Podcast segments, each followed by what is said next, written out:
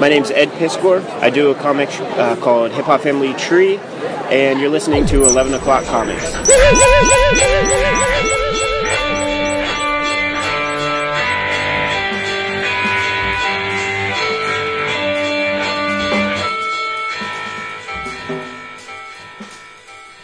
Music to my ears, Sir Price.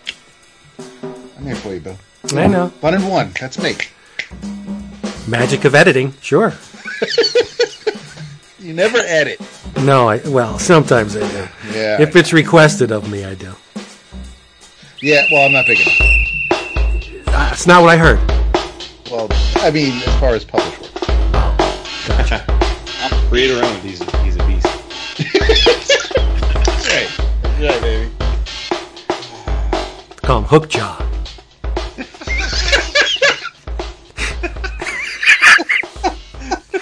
I'm, I'm still, I'm, I'm still a little, uh, I'm still a little congested Hey, from the breathing in that COVID. way, No, it's the COVID. Oof. Talk about bringing the room down. Yeah, I'm done with it though. So when do You're- you are you you're go over back it? to work after Thanksgiving or? No, I go Like back after Monday. Mon- Yeah, the So you're going all to over it work too? for They the all feeling good? yeah. Um, well, uh, uh, the wife was in the ER for two days, but I didn't feel the I didn't feel the need to tell you she's fine. she's home. Dude, you know what? Shut up. No, because then you would have done, done some, some stupid shit like sending something. And no, she was in for two days and she's home now. She feels great. She, she, they had her on a breathing treatments and, and steroids and all that shit and she's fine. So everybody's good. Just chill. Oh my god! Thank God for that. Yeah. See? Wait, your wife had COVID? Yeah, I did too. And so did my son. Yeah. No. Yeah. Dude, I I had. like how he just slides it in there, Tone. Like it's just uh, like Yeah. another- like Like, yeah, I had a oh, nice dump way- today. Right, New yeah. beer, had the COVID. Well, you got to see what the price is on gasoline right now. Oh yeah, and I got the vid. yeah. I had. Anything Tony. going on with the biggest thing in the like the hugest story in the world right now? Like any anybody have any updates? I had zero symptoms. I tested. I tested positive. I had zero symptoms. Uh, so I, I mean, I, I got out of it super easy. Yeah. But the wife has pre-existing conditions, so she did not. But When anyway, did you when did you get it? When when did you have it? Last week? uh, a little I mean, earlier than Trump- last week. Yeah, yeah, yeah. Did you did you feel a tinge of, of anxiousness that first like moment when she had to go to the ER?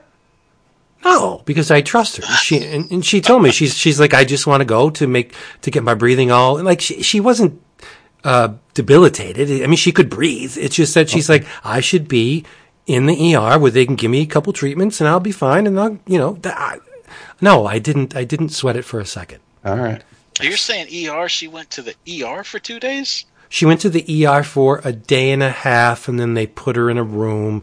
She knows everyone in the hospital. She's Yeah, taught, yeah. she's taught half of them. So they, they treated her like a queen. They gave her the treatments, and they're like, "Get the hell out of here." That, that- that's it.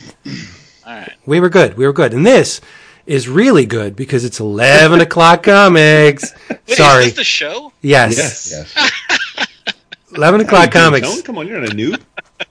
Okay. Episode seven. It doesn't have to be the show. We could edit that shit out. I'd be fine with it. It's fine. It really humanizes you. Yeah, barely. But hey, everybody, it's 11 o'clock comics, episode 707, and I'm Vince B. Oh yes, you are. I'm so glad you're still with us. I am David A. Price. I can vouch for that, and of course, I'm everyone's reformed criminal, Patrick Eel O'Brien. I know where we're going tonight. That's awesome. Yeah. Thanks for catching up. Um, you're not, E- Sorry, I'm not in my 50s, dude. you're not Eel. little kid. O- you're not Eel O'Brien. Or Kyle Baker, for that matter. You're Jason Wood, everybody. And I hear the pitter patter of little feet in the room. Do we have a guest? Very little feet. Who is it? Tiny. Tiny. Petite. Who it is? Got little kitten heels and everything. Hey guys, it's me, Tony Fleece. Oh, Oh, He's peeking in from the bathroom window. everybody's favorite, everyone's favorite fourth chair. oh, that's so nice. Borrow a cup of sugar.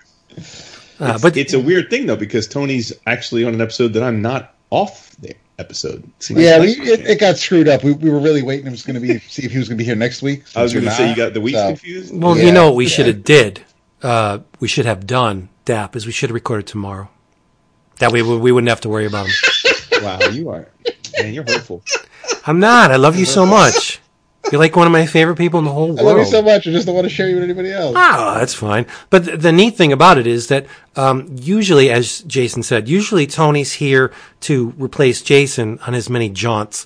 But uh, Tony has a re- not a reason other than just sitting in with his booze. He has something he wants to tell you about, and it's very important. Sell. Are we Yes. getting into that right now? Don't No, do the business? Ah, just let me go.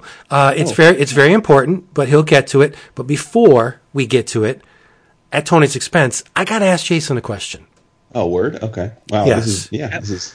because Is you. roll call or No, we'll get to that too. We'll get to that too. okay. okay. Um, you are very knowledgeable about the Marvel side of things. I like to plead ignorance. So maybe you could direct me uh, as to what this Marvel made stuff is.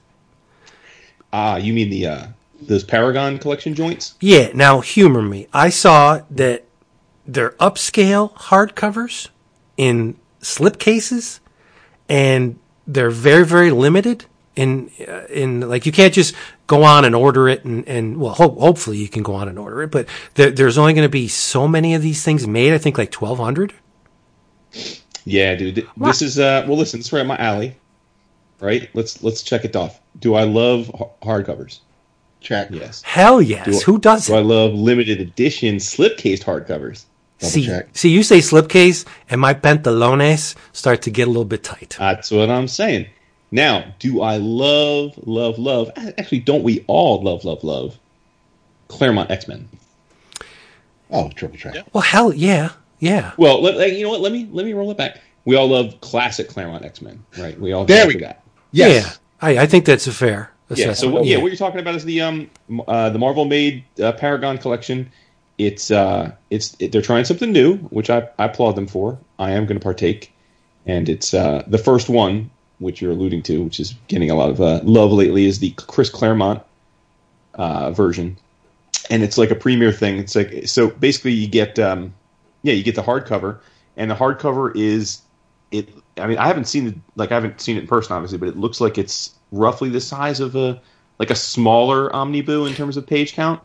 But the this one collects like all of his classic stories from the mainly from the Byrne run. Well, the pi- Um, the picture I saw was that the hardcover is in a faux blue leather, yeah but it's it's like standard omnibus proportions, not thickness, but height and width.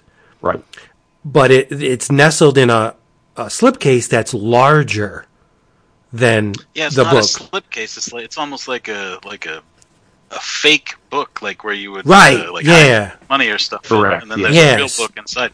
and and actual the the book was is like those old school uh, Marvel hardcovers they used to have, like with like the red the leather. Masterworks. yes. No, the like Oh, before that, like in the eighties, Yeah, yeah, yeah, yeah. Yep, yep, yep. like the greatest Marvel stories ever told. That sort of thing. Yes. Yeah.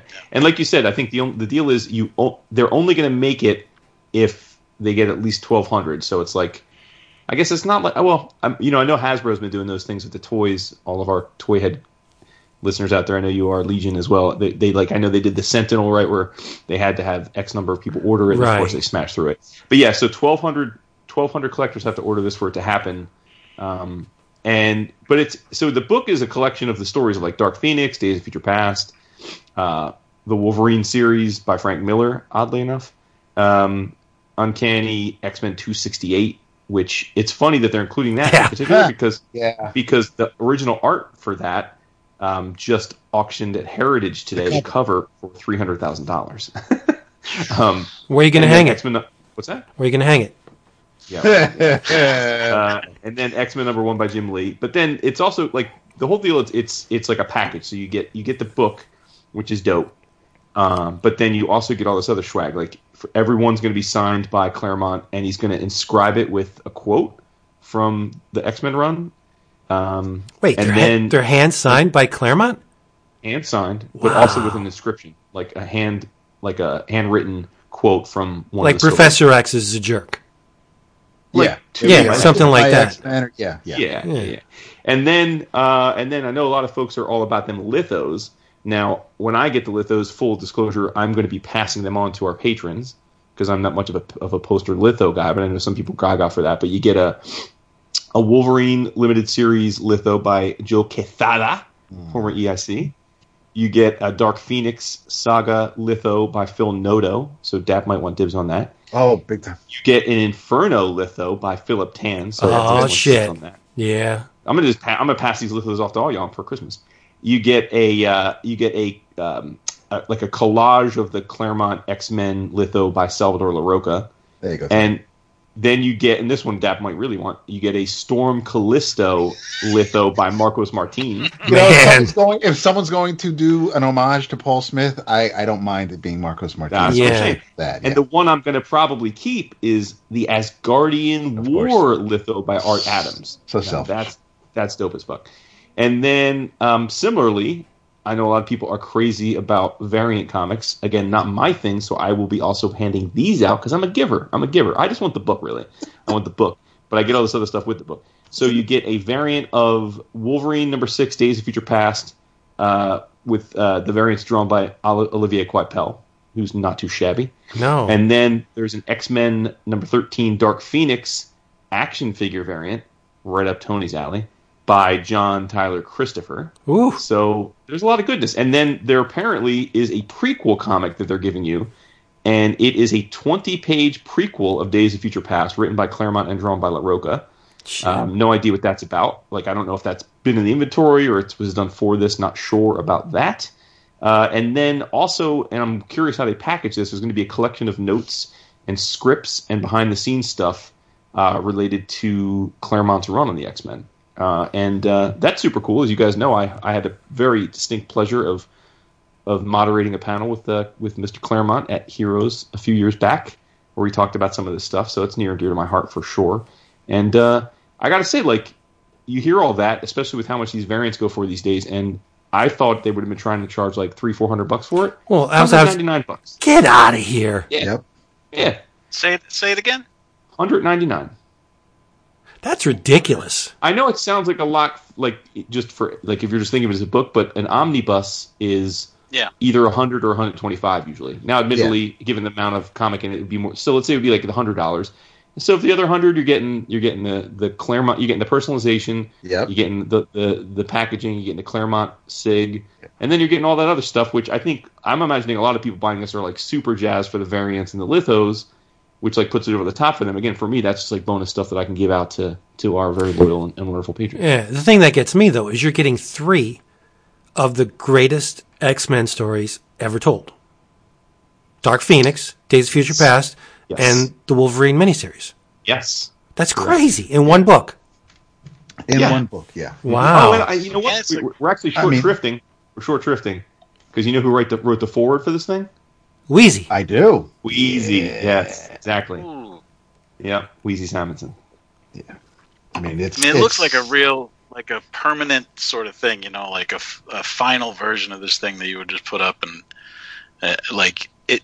You, you see it and you want there to be like six of those. You know, like Right, you want your right. Spider-Man one, you want Yeah, your and, and it, it, it gets your mind racing, given Marvel's history about what fu- what the subsequent right. If this one's successful, which I imagine, yeah. Yeah. yeah, there'll be subsequent ones. I'm sure there'll be a Frank Miller one, right? Yeah. Hopefully, it'll be the Simonson one. I hope that'd be awesome. Like maybe a Sure. Yeah. Howard Davis one, I- a Buscema one would. drive. I'd plots over a Buscema one. So IDW does stuff like this with that red label. Yeah. Well, they're the, they're the best. I think they're the best at it.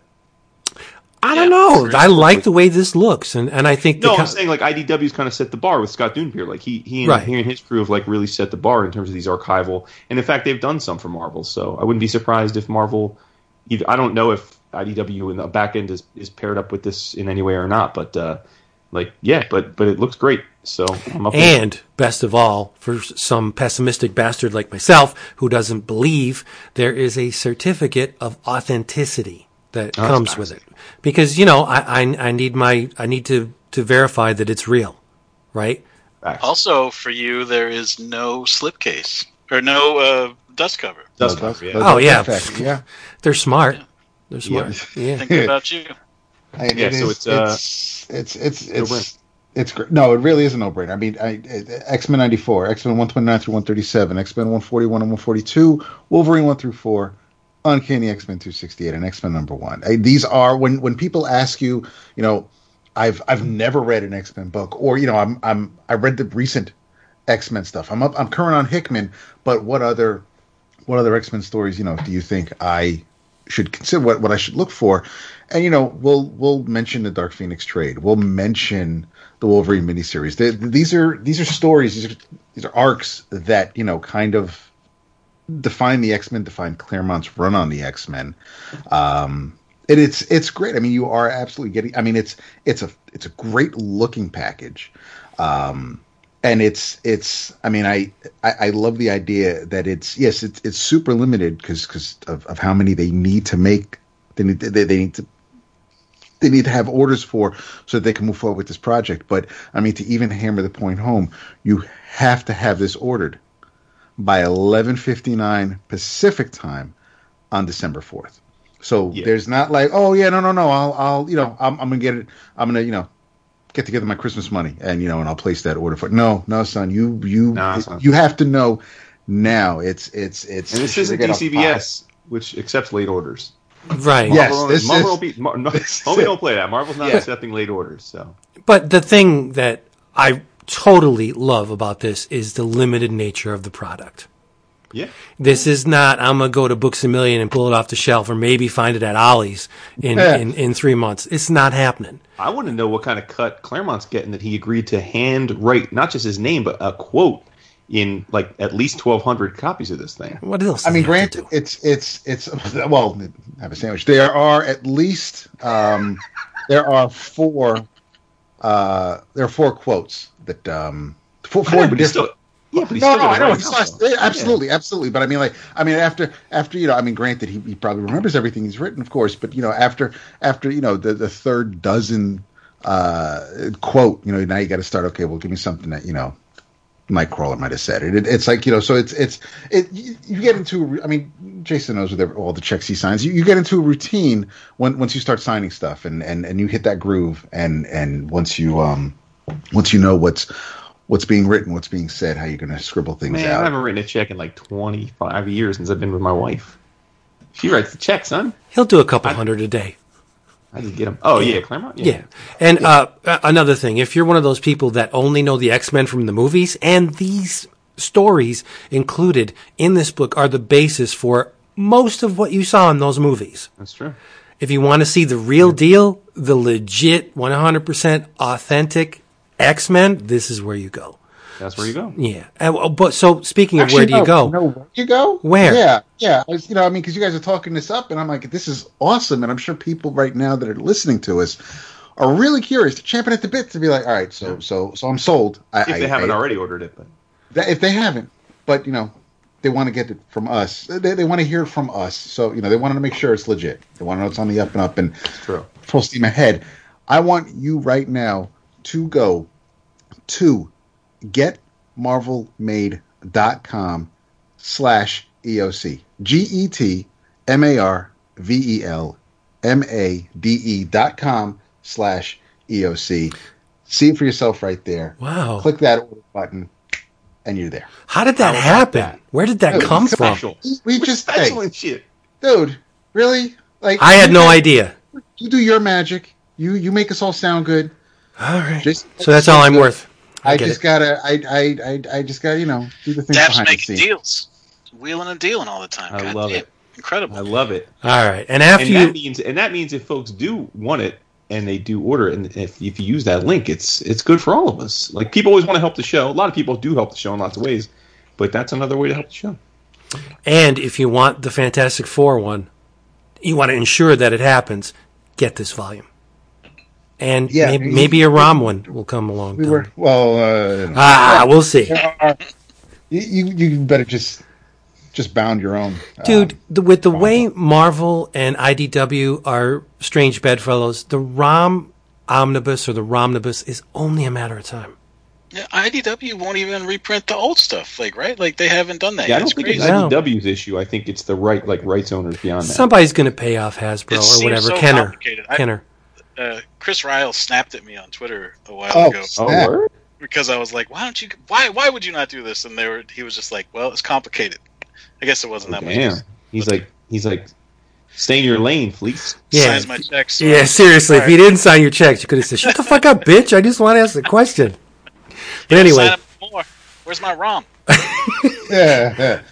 once you've ordered the Marvel made Claremont uh, X Men book, shimmy on over to dcbservice.com. That's dcbservice.com and get all your books at a fraction of what everybody else is paying. For example, from Ahoy, it's The Wrong Earth, Night and Day number one, the third iteration of the Wrong Earth franchise of miniseries. This time we get the original big guns back where they belong. We get Tom Peyer, Jamal Igle, and Juan Castro. Cover price three ninety nine. Your price two dollars nineteen cents, forty five percent off. From the University Press of Mississippi, it's Mysterious Travelers. Colon Steve Ditko and the Search for a New Liberal Identity. Who wrote this? Our buddy Zach Crusay. And if there's one person right. out there that knows Steve Ditko, it's Zach Crusay. Um, this is a $30 volume that comes with an exclusive signed book plate only from dcbservice.com. Uh, but you are not going to pay $30. Ha ha ha. You're laughing. You have to wipe your eye. It's how much you're laughing. You are going to pay $21. That's 30% off. Last but certainly not least, artist extraordinaire, the world builder we know and love. I don't care if he doesn't like the, the, uh, description. He's a world builder. It's Brandon Graham. And he's got a new limited series coming from Image called Rain Like Hammers. It's uh, five issues, extra sized, four ninety nine cover price. You are going to pay half that, two dollars and forty nine cents. So, if you want your books, you want them fast, you want them delivered straight to your door by a sexy. This is a woman now, a sexy, mm, low cut shorts and everything, even in the freezing weather. That's all they wear. Uh, Okay. Yes, go to dcbservice.com. My delivery person has red hair, and she's gorgeous. She got comics. And she got comics. I feel like we were CNN up until about 30 seconds ago, and now we're Newsmax. Well, we got to stay true to ourselves, don't we? Indeed. Speaking of Brandon Graham, I know Vince, you were very kind to the the, the commission he did for me last Oh, week. it's We talked about that. Yeah. But did you guys see this week's commission that he did of Sexica? For whom? I don't know for who. He just he for someone else like me who commissioned him. But Oh, was it on Slack? yeah, no, uh, no, no, it was on his Instagram. Oh, then yeah, I'll see it somewhere along the line. Is it Oh, gorgeous? boy. Woo! And super naughty. Oh yeah. Yeah. Well, Brandon is super naughty. Oh, have, for sure. Yeah. Yeah. you have a lot of his his uh, I have all of his uh, sexy time comics. his work. erotic comics. Yes, Yeah, yeah. I actually got them at do you mean James all? Symes uh, at, at James Symes store the one time I was there. He did a cover There's for. two, right? Oh, there's Uh, more. Yeah, pervert, perverts of the other, perverts of the unknown, and um, Pillow fight. pillow. Yep, exactly. Ah, but he did a uh, women in prison cover for Cinema Sewer that I, I frequently go Enjoy? back. Uh, yes, I frequently go back to look at it. Nice. In fact, he does a lot. Did a lot of interior art for Cinema Sewer too, because him and Bougie are, are buds, and they, you know, sometimes cross pollinate. Yeah. Got a booty. cool. Um, speaking of uh, things that you enjoy, I was uh, quite pleased in our little pre-show back channel today that uh, you seem to have fallen in love with a certain version of the grape. I have, and um, it it only happened because of Tony. Because, because I consider him a very important addition to the show, and I enjoy very much when he comes on. So, in order to celebrate, I went and bought a bottle of wine, two actually, but the one I opened and sampled pre-recording was from Prophecy Wines. This thing is called the Emperor. The label looks like a tarot card.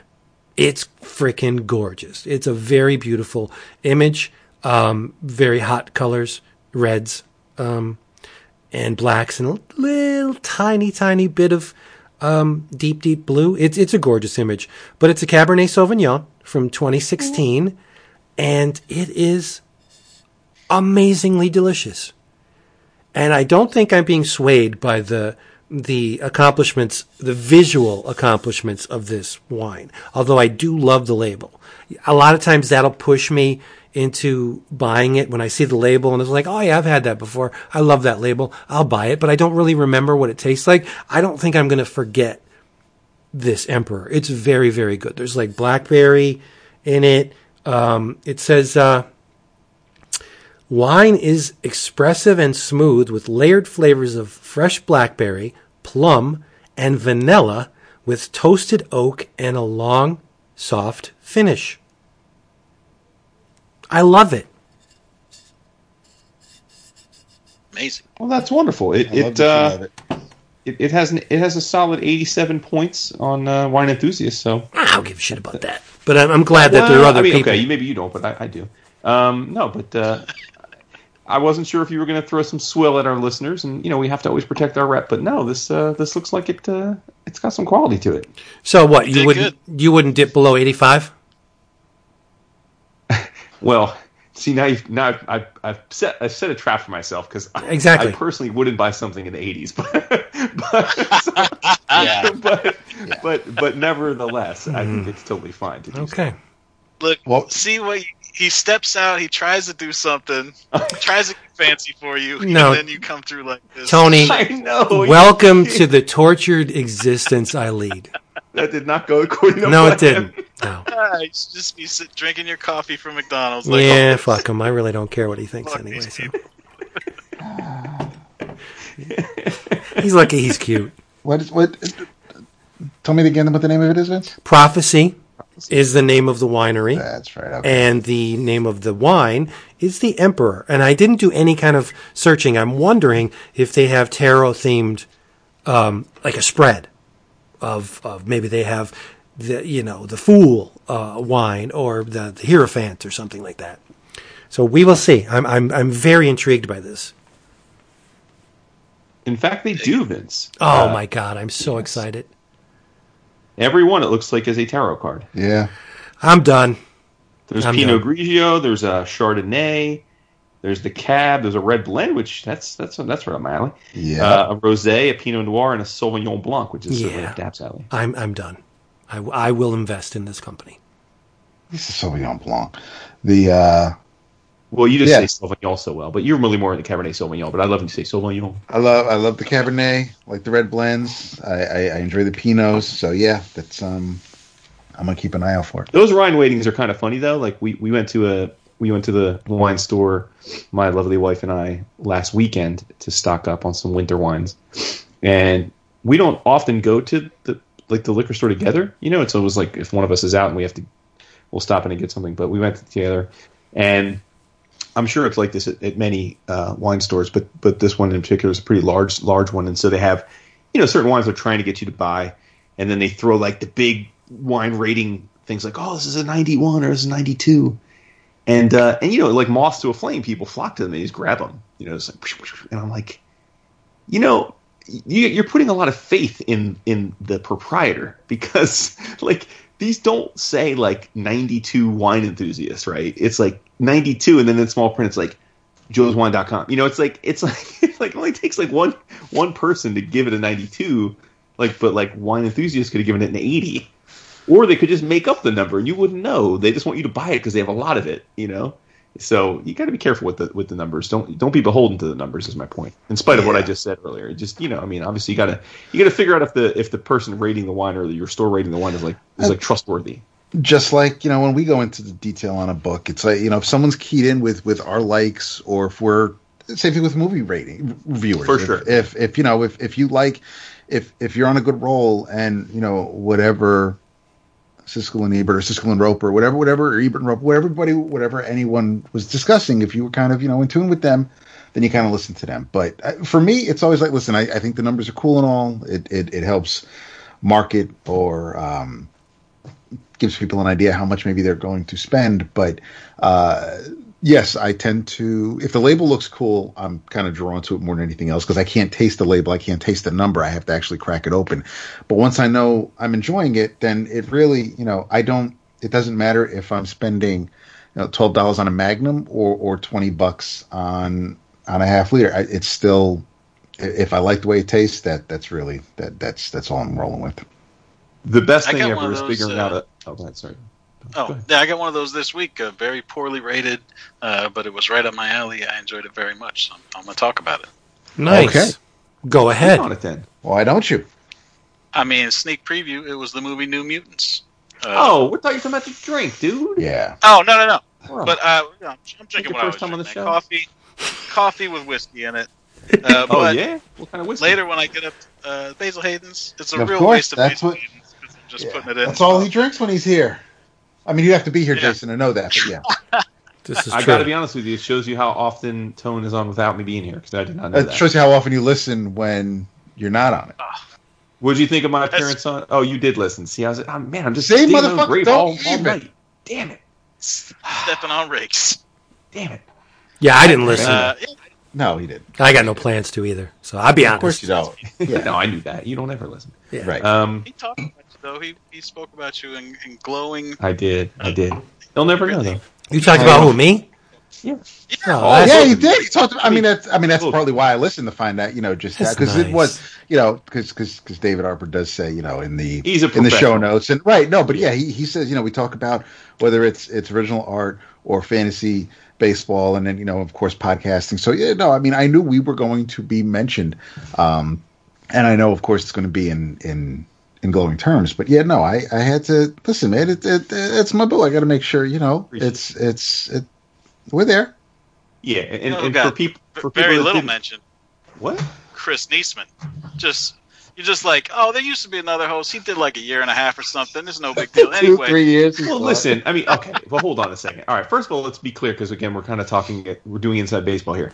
For for for those that didn't remember us mentioning it last episode, I had the great pleasure of being on David Harper's fantastic off panel podcast, which based on this week, apparently quite a lot of our listeners also listen to that. so many of you already knew this because you probably heard it, but it was a lot of fun. David is a consummate professional, in my opinion, uh, the best solo interview podcast in the biz uh, by a, by a decent amount. So um, he has fantastic guests usually, and usually they're much cooler and more famous than I am.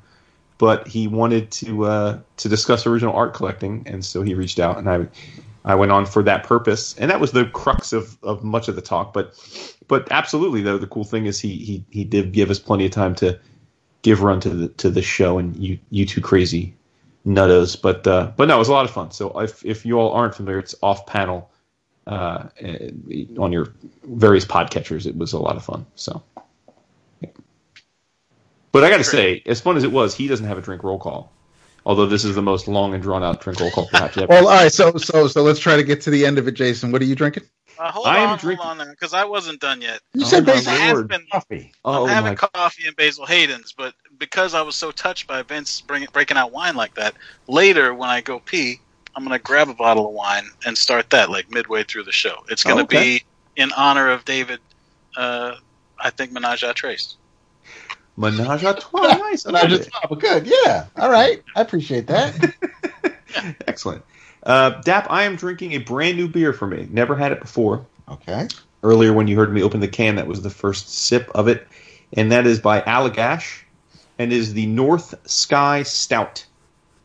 And it's wonderful. And it says, uh, like a clear night lit by stars, this milky Belgian-inspired stout balances light notes of fruit and sweetness with roasty malt. Inspired by late evenings spent around a crackling campfires, North Sky is brewed to merge lightness and darkness into a super sippable stout. It's Huh. wonderful. That's great. Yes, sir. I, Does it I- live up to all that? It's good. It's damn good. It's it's smooth and it's it is smoother than Vince back when he was managing a Burger King. That's pretty damn smooth. Ooh, that is pretty smooth.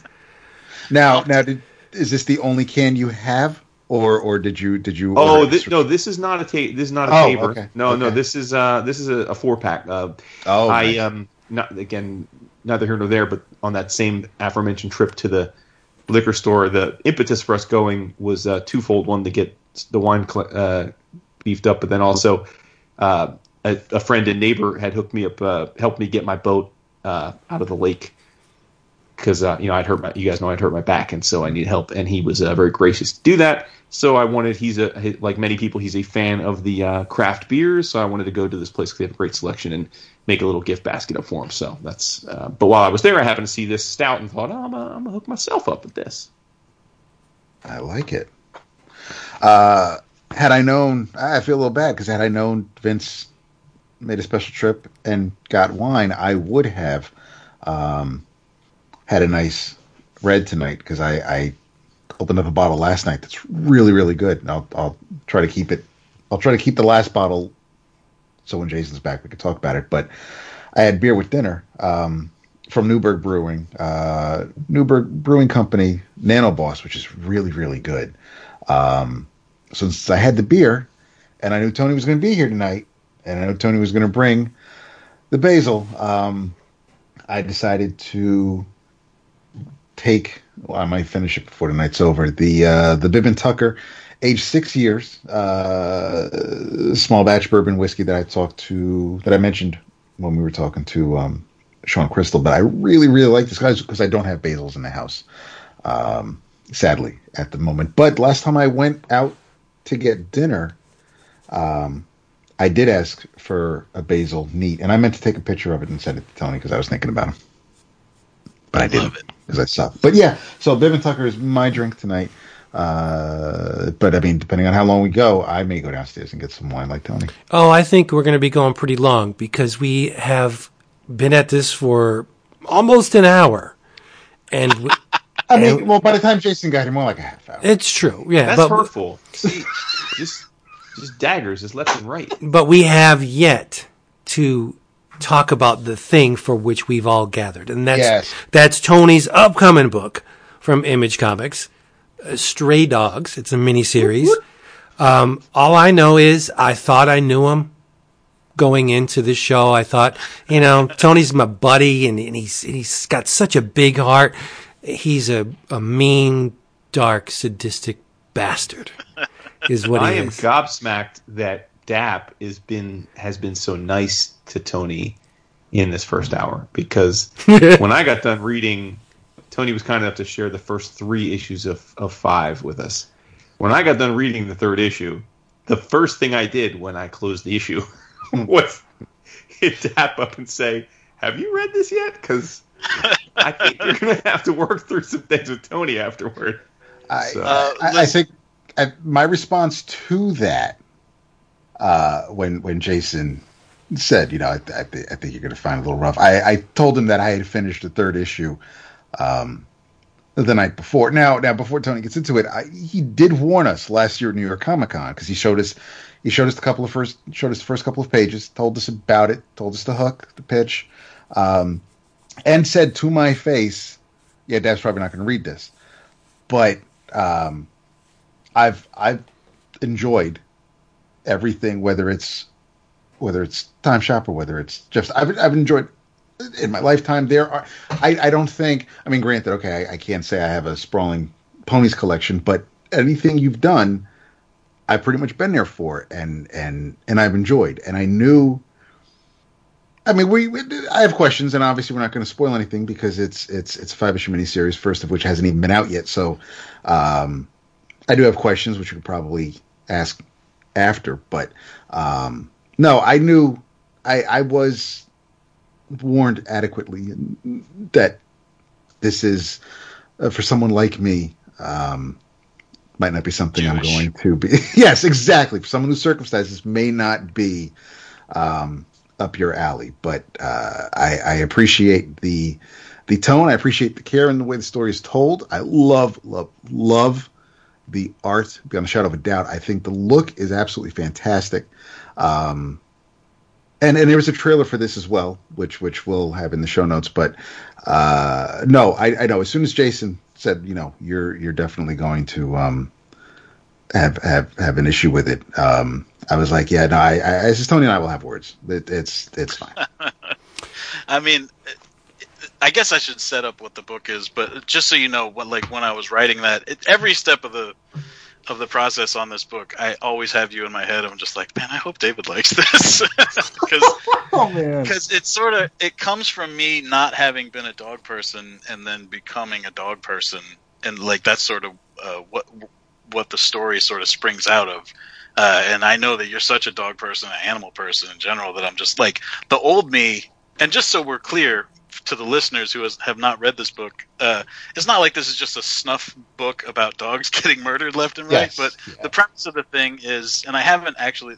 You guys are my first stop, of course, so I haven't really uh, pitched this out loud to anybody uh, publicly. But it's a it's a murder mystery set in basically like a Don Bluth or like a Fox and the Hound uh, situation. Because it basically it comes from I always talk to my dog uh, when I walk her. Or I have a new dog. It's a boy named Baxter. Uh, when me and Baxter go for walks, I'll talk to him, and mostly what I talk to him about is how they don't know what the fuck I'm talking about. You know, like we'll just be like, "You want to go down here? You don't understand English. Who cares?" No.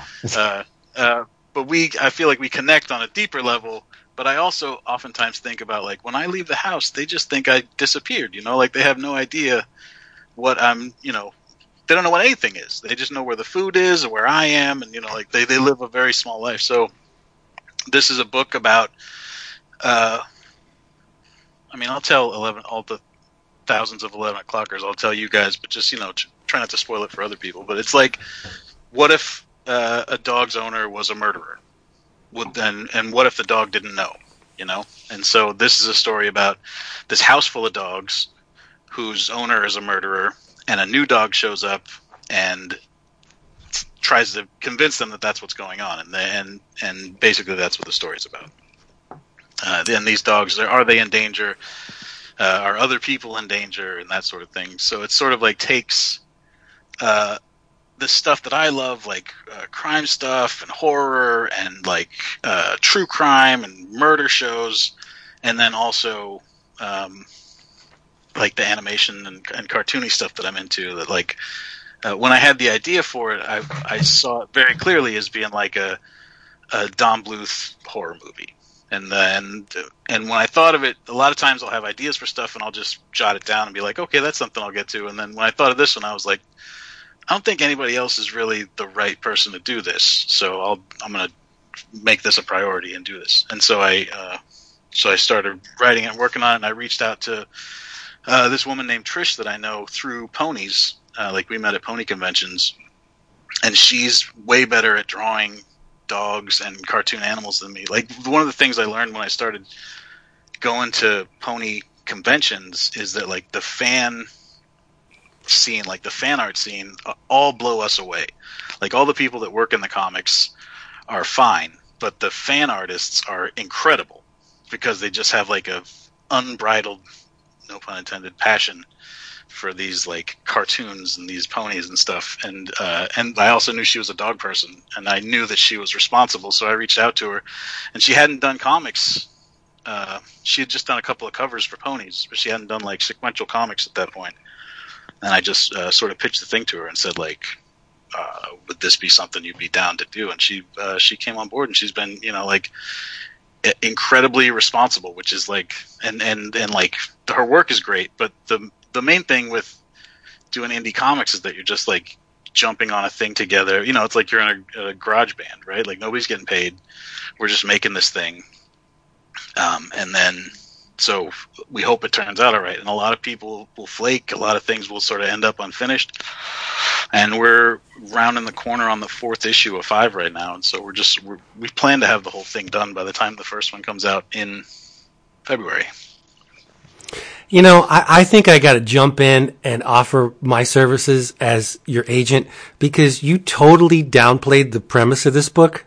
like, I- Yeah. Uh, uh, you, you, you- maybe I'll get better at it. no, you soft sold the shit out of it because I'm thinking the premise is one of those things like, why in the hell did I never think of this? Why? It's one of those, those crystalline, glowing, sparkly little premises that's like, it's so beautiful in its simplicity and perfection. Like, why didn't I think of it? Imagine a world in which a serial killer takes trophies from his kills, the pets of his victims, and all of the pets live together uh, and the the pets being you know dogs uh, don't have an extensive memory, but sometimes they do. Sometimes something will trigger their memory that brings it all streaming back to them. What happens when the survivors of vicious, brutal murderers remember how they got there? Like that's just freaking brilliant to me. Now, And I kind of, I kind of hate. all should. other shows too. No, I, I actually, I kind of hate you a little bit for coming up with it because I think it's so beautiful in its simplicity. I, I have a question though. Uh, now, now, um, how much research did you do for this? Because I mean, early on, when we get the flashbacks with at, at the vet's office, and uh, and and and Sophie's human is you know is is concerned because you know Sophie's shaking, and and the doctor's like, you know, that's not how their memory works. Now, I know after growing up with dogs, being around dogs, watching their behaviors, trying to train some dogs, knowing some dogs are easier to train than others. Some, some dogs are very stubborn.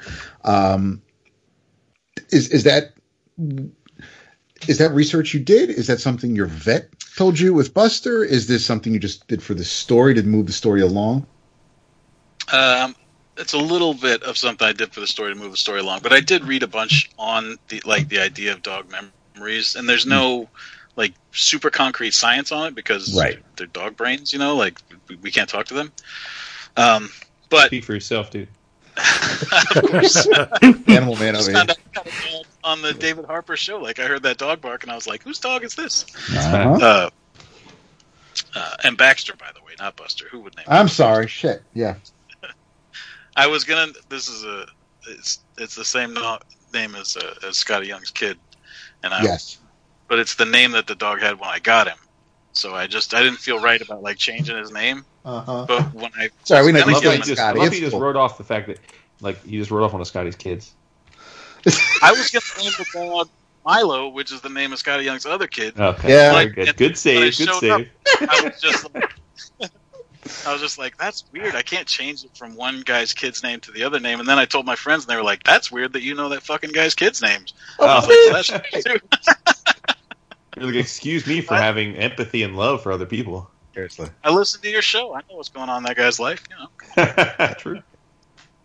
Um, oh yeah, so I did. I did research. I read a bunch of articles uh, like on the idea of different people have different thoughts about uh, dog memories, but there, it's also you know for the story to work, dogs can't have super good memories. Yeah. Okay. Uh, but, so I just sort of plucked, you know, the stuff that I needed from those, you know, their sense memory stuff, and obviously we've all seen like, you know, dogs that you know a soldier comes back from war f- two years later or whatever, Yeah, and yeah. the, the remembers immediately. So obviously there's that, and I feel like within this story, like that's all accounted for. You know, like if they came into contact with somebody they knew before, they would know. Like it's a sense memory thing.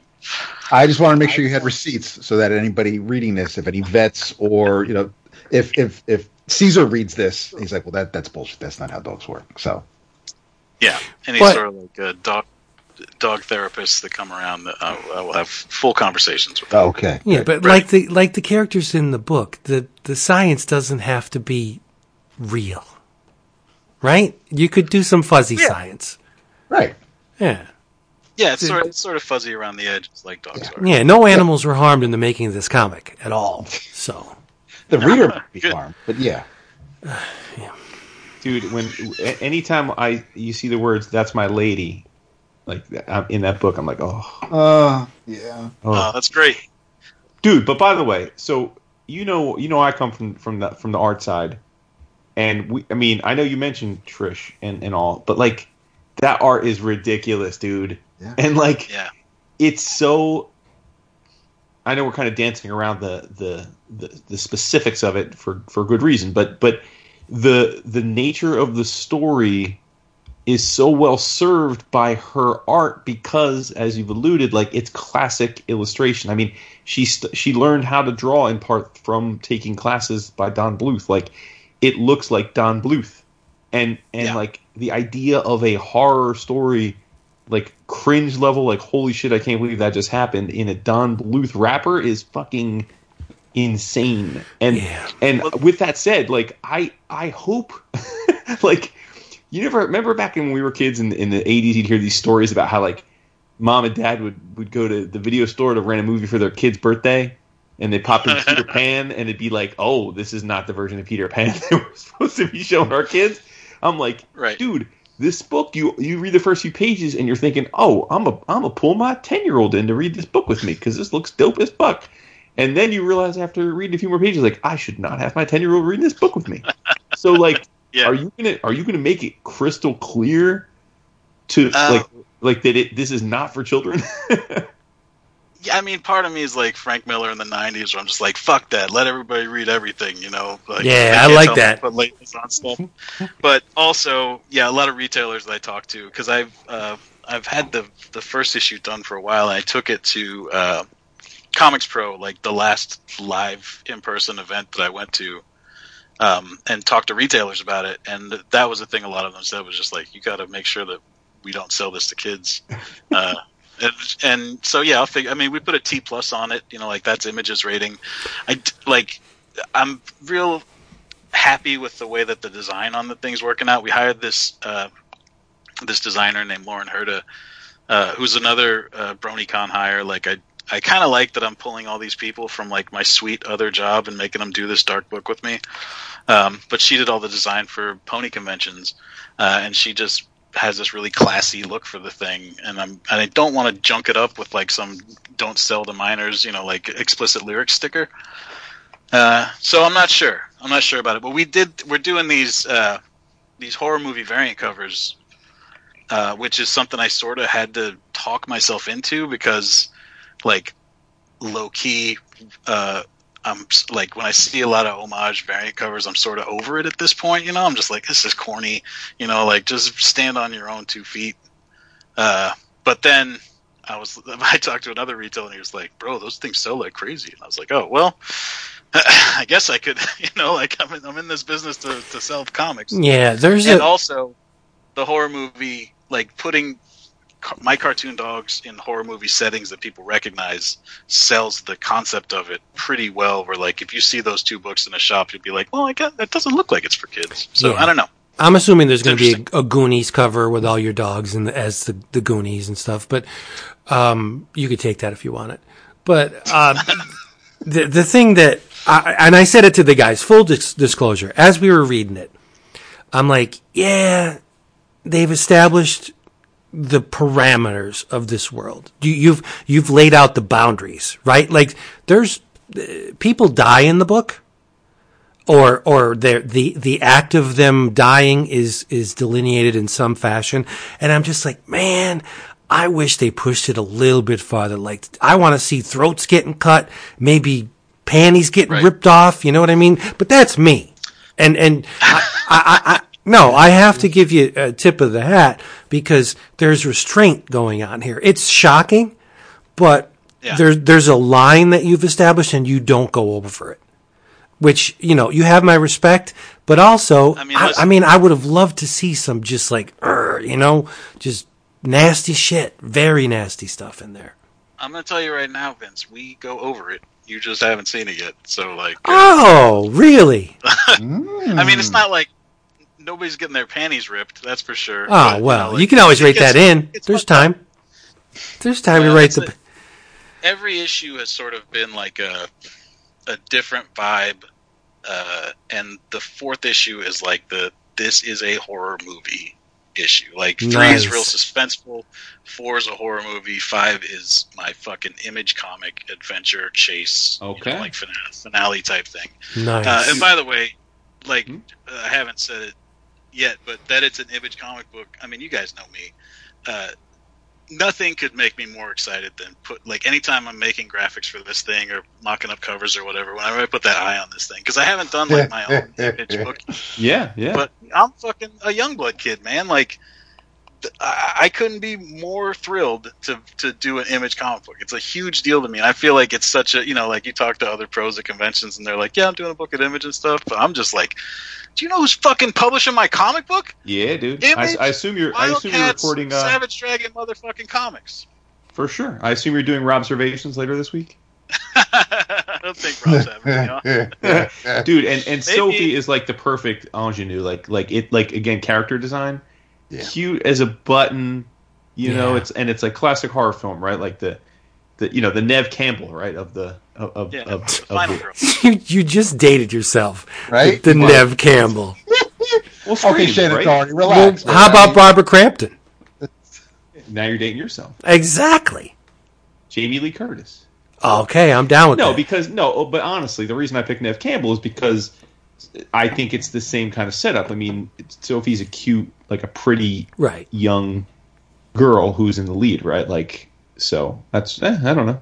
Well, No, I know, it- I- see, I know you're like such a horror purist, Vince. I know, like, I'm not. how dare I bring up Didn't Scream? matter, right, We're yeah. talking about horror I've movies, I've told you I've never seen them. I've never seen. You've never and- seen them, really? No, That's your choice. I've never See, I- seen. uh, no, see, I see. You get mad at me when I make fun of the like. I don't understand why you wouldn't see them out of curiosity. Like They you just- watch almost any horror movie. Like They why not, just like- didn't attract me. It was a bunch of pretty people gathered together in these these n- you know NEU, the new horror films, and I'm I'm just like, nah, I don't need to watch these. Fuck it. not to kinda- not to get off of the on an aside from from talking about Tony's book, but like I don't remember. Do you, did you? I assume you've seen and or did you enjoy the like the, the other mainstream horror movies that we all grew up on, like Friday the Thirteenth or Nightmare? Oh shit! Street? Yeah, yeah, yeah, yeah, Okay. yeah. But yeah. but that, I'm not going to convince you otherwise. You know, you know, you know a thousand times more about horror films than I do. But but I really thought the, the the the first Scream in particular was was was good, man. Like I really thought it was a good horror movie. But, yeah. but okay. Uh, Yeah, well, I mean, if if it is, yeah, and and if you if you give me the thumbs up, maybe I'll go back and watch them. But I've never seen. I, I've seen the first twenty minutes of the first Saw movie. Like I, I, I don't Uh, invest well, the in. saws are kind of whack, but yeah, I don't invest did in you see kind of. Paranormal Activity? Oh hell yeah, yeah, Okay. yeah. Because I think that's the, one of the scary. Th- th- those are some of the best modern horror Yeah, I like Yeah. those. Except for that 3D one, I did not care for it. Tony. that was corny. I got the I got the fifth issue right here. Uh-oh. Okay. All right. Is it 3D? It could be. It could be. The the killer got it's his latest victim, right? And he he's got the pants off. And he rips the panties off, and the woman. Now listen, this is awesome. The woman is Okay. half half human, half dog. But she's half male dog, and a big red rocket oh. sticks out, and he's like, yeah. "Oh, oh shit, Stabs him. Can't yes!" wait till Tony sends this these script notes to Trish. That's the other thing. Like, I do have to send her script notes sometimes, or like when I have ideas for stuff. We had a like a, a pretty clear outline of the thing when we started working on it. But as it went along, stuff has sort of like evolved and changed and like gotten scarier in certain places.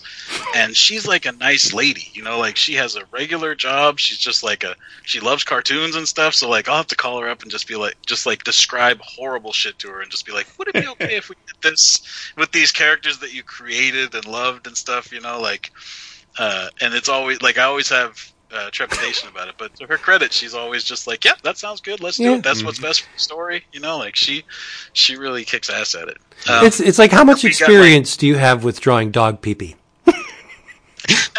like not not much. she but- nailed it. She did pee in the first issue. Yeah. She did. Spoilers, everybody. Well, yeah, there's pee. yeah, there's water sports in this book. Like we said, Yeah. it's not for kids. Right. Uh, also, dude, um, I can't believe we've gone this long talking about it without dealing with the elephant in the room. That you, I mean, it was announced in September, so I don't think I'm spoiling anything. Hollywood Reporter had it that this is at least hopefully going to be turned into a animated film, right? Yeah, Paramount Animation uh, optioned it. That's crazy, man. Wait, Are we low key? Are we playing this low key for a reason? Just because you don't want your hopes up, or Yeah, I mean that's the like I don't want to be out here dancing around because you know like if like I'm definitely getting money, um, and I'm getting uh, you know option money, but then it goes into development and Right. if uh, or it goes into you know like they're pitching it and writing scripts and stuff, and then if they decide to make the cartoon, then I get real money, uh, and so we're very excited about it. Like me and Trish are super psyched. You know, like we own it 50-50. Um, and Tone Rodriguez uh, ha- has a little piece of it. He, he participates. He doesn't. oh, nice. Yeah. Yeah, he's our layout artist. layouts. and, Yeah. He gives us. No, a but I mean, it's nice that he has a little piece of the of, of the back, and that's cool. Well, Tony's Yeah. a human being. Relax. Yeah, and- and- all right. Okay. Oh my God, it's me. It's always pay a man a me. compliment. There's no The days of Bob Kane are over, man. But so, so Tony, you don't want to pull a remender and put the cart before the horse, right? So you're just taking it day by day on this, which is good. yeah, I just you know, setting my, uh, 2020 has been a nightmare for everyone except for the election went okay. I'm just uh, apparently. We hope. Oh, come on. I'm watching this. It's not official yet. so- Oh god. No, it's it's my official. dad, my dad and I haven't spoken uh, about politics for since way Ooh. before. Well, we're going. Just up. because Dude, we're I'm sorry. no this tomorrow. is real, this is real quick. Yeah, please. but I, s- I said let's just not talk about this until after the election because it's just too much. And then so I texted mom the other day. and I was like, "Yo, Dad's not texting me back." And I, we said we talk after the election, and she's like, "Your father does not believe that the election is over." Yeah. Oh my god. I don't. I mean, yeah, we got to be careful veering into this again. But but yeah, but it. The latest poll says that sixty-two percent of Americans think that it was a clean election, and I'm like, but wait a minute, that means that thirty-eight percent of Americans don't think it was a clean election. Like that is a far more frightening number. Like Yeah. let's like Yeah. let's do the inverse here. But uh, but back to the good news, dude. So yes, Ac- according to the Hollywood Reporter from back in September, Yeah. your story was picked up, like you said, by Paramount Animation, and it's going to be written, at least supposedly, at least initially, going to be written by Mark Perez, who I think m- people most remember from he was the guy who wrote Game Night, which I think is a hilarious movie. That is a fantastic movie. Yeah. And then uh, Okay. Gary Dauberman is the producer, and admittedly, it looks like he's done a hell of a lot of things, including It and Annabelle, two wildly successful horror franchises. But I, uh, I don't, I don't know the man by name, but but certainly those films were smash successes. So it sounds like you're in good hands Yeah, there.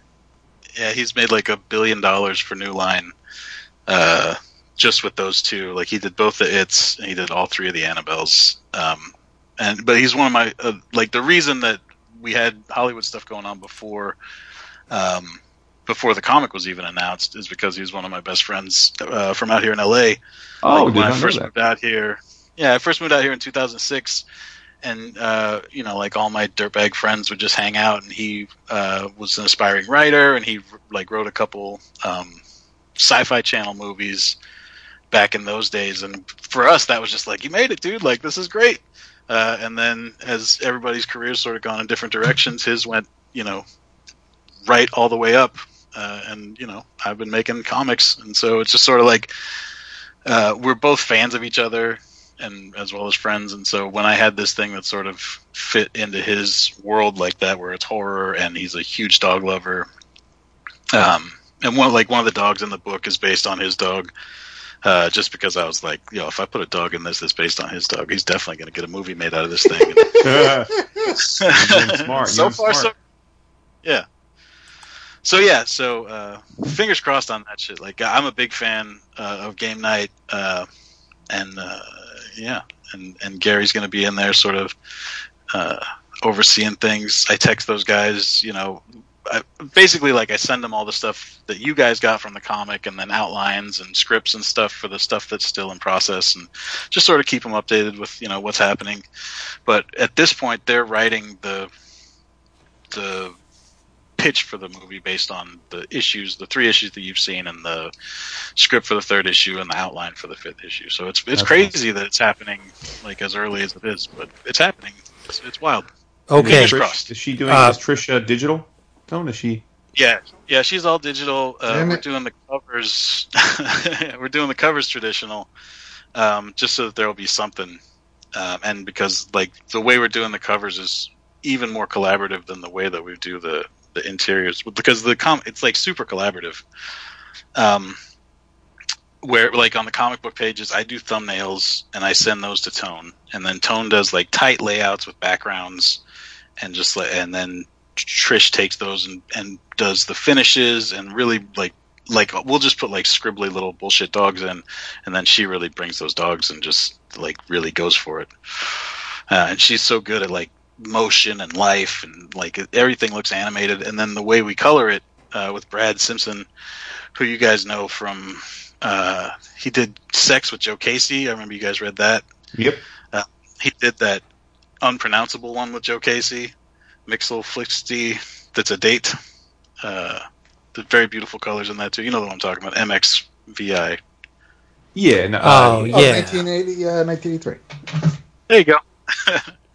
uh, but yeah, he's doing the colors on this, and it's a real specific like thing that we figured out where if he does rendering in the backgrounds and then just does the dogs flat, then it looks like a '90s animated cartoon. You know, it looks like Balto.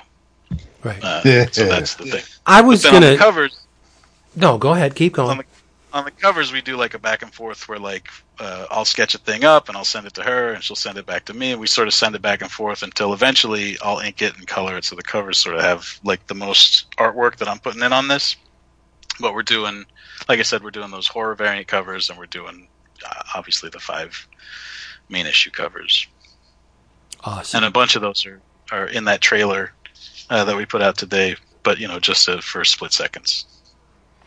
Now, you keep saying Don Bluth because of the connection, uh, but to me, this looks a lot more like Bakshi. And, Really? Yeah, and and I hate Ralph Bakshi, but um, I, I really do. But Bakshi has a tendency of taking a time-worn chestnut and beating it into submission, which I think this does really well. You, you're taking Well, certainly thematically, it's more Bakshi. Than Yes, that's what I mean. I know vis- visually, no. There's there's artistry going on here where it's just not you're not drawing over real dogs. Um, But I, I think the premise is is more Bakshi than Bluth, where again sure. you're, you're taking this this beloved institution of the Disney esque cute funny animal. Um, um, life is wonderful premise, and you're turning it on its ear by having these dogs being in the presence of a, a person who has murdered other people. I I love I've it. I feel like I sort of stepped away from the Bakshi of it all. Uh, what I did was I uh, hammered out a coherent outline uh, and script, and then have sort of hung the the story on that. Mm-hmm. Uh, whereas I feel like Bakshi tends to freestyle a little bit. Oh, more than a little bit. Like I, I, that's why I hes More- I So when you hesitated. say you don't like Bakshi, Vince, do you mean as a storyteller? Oh, I think Bakshi blows right across the board. All of his movies That is suck. fucking. I- I- that like you've said a lot of crazy things in the twelve years we've the show, but but this may be the craziest. Dude, Bakshi is a consummate hack. He has That is- never he has never done anything that wasn't instigated by somebody far more talented than himself. Wow, Wizards is complete Vaughn. that's absolutely blasphemous. It's not bad blasphemous. Wizards is 100% Vaughn Bodē. He he he aped Ron Bo- Vaughn Bodē's style Yeah. completely in well, Wizards. listen, I'm not going to say Bakshi's my fave. I just think like And he you're making him out to be like a hack. And that's no, he is uh, he's he's worse than a hack. He's a thief and a hack. Well, let's let's go back to the positive. Don Yes, Bluth let's go back I- to the I love positive. Don Bluth more, Let's a lot do- more than Ralph Bakshi, and uh, and and and and Tartakovsky's like what Bakshi wanted to be but could never be. So oh, Tartakovsky's a million times better than Okay, than all right, we're back on. We're back in sync. Okay, Yes. positivity I'm just saying, like like. as a kid that grew up grew up in the late '70s, early '80s, man, I, I got some love for Bakshi. Shit. Because you didn't know any better. Sure. Yeah. Okay, but I mean, as we've talked about a million times, like nostalgia is a is a is a powerful temptress. Like we- Sure, we but- but we weren't nos- auditing these people's bona fides when we were falling in love. with them. No, but nostalgia in tandem with life experience and knowledge is a very powerful thing. Go I back. mean, I a- gotta admit, I ha- it's not like I've even watched or thought about Bakshi from a Exactly. career perspective in a long time. So, Exactly. again, I'm not gonna fight with you on that. It just seemed a little harsh in the moment, but maybe not harsh. I don't know. Dude, Lord of the Rings is like- a travesty. It- It is. a Lord of the Rings is what sort of uh, broke me of broke the spell for me, you know, because I was into it, you know, just like you know, like Bakshi, like he made he made. Uh, you know, like far as I was concerned, Wizards was the coolest VHS that ever existed. you know, like he made all kinds of stuff. I thought Cool World was great because I was ten when it came out or whatever. Yeah. Um, but then when I went back and watched Lord of the Rings, the way they sell it now is they sell the Rankin and Bass Hobbit, then they sell Lord of the Rings, and Yep. then they sell the Rankin and Bass uh, Return of the King. And Right. so you've got like makes perfect sense, classic animation, Right. some crazy shit that goes on for three hours, and Right. then makes perfect sense, classic animation. Yeah. Yeah, that's a real valid. stark, that's valid. stark you, guys, you contrast. guys winning me over now. No, it's like shadowy dude with cardboard wings taped to his back as a Balrog, or Right. amazing Rankin Bass animation. So it's like on- Star Wars Seven, followed by Star Wars Eight, followed by Star Wars Nine. I won't even go that far. It's yeah, it, it's pretty damn Star Wars Seven, deplorable. followed by Star Wars Eight, followed by Star Wars Seven again. Which was much better than Star Wars Eight. so Well, be be that as it may, um, I, I think Nah, it's all good though, man. You know, because when you came on, and and I think one of the things people love about you is is your your veracity. You know, like you you uh you are not like you know you, you're not you're just a, you keep it real. Like, and when you came on and talked about, you know. Time shopper, dude. Like you, you, you, you, you kept it 100 with folks about when things didn't, when the orders weren't tight, and you know, like. So I love I that. mean- uh, go ahead.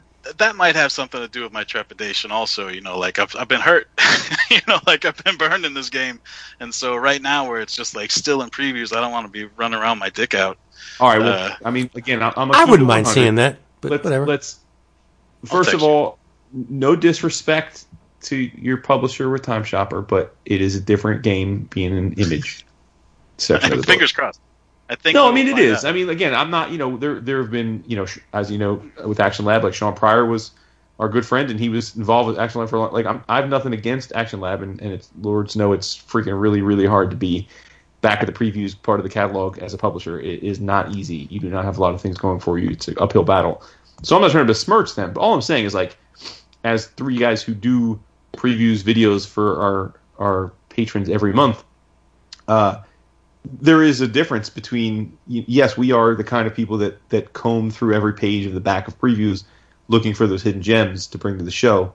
But you know, I mean, you know how it is. It, like there Yeah. are a huge chunk of even not just readers, but there are a massive chunk of of uh, store owners who either because they don't have the budget or the time or they don't they don't have the the, the wherewithal. They don't, I mean, Action Labs is not a thing for them. They're not like they're just not going to. Uh, to to even give it much mind. And and I think there's not a single uh, collector who reads previews or a store that uh, that orders direct in the direct market that doesn't look at every single solicited image.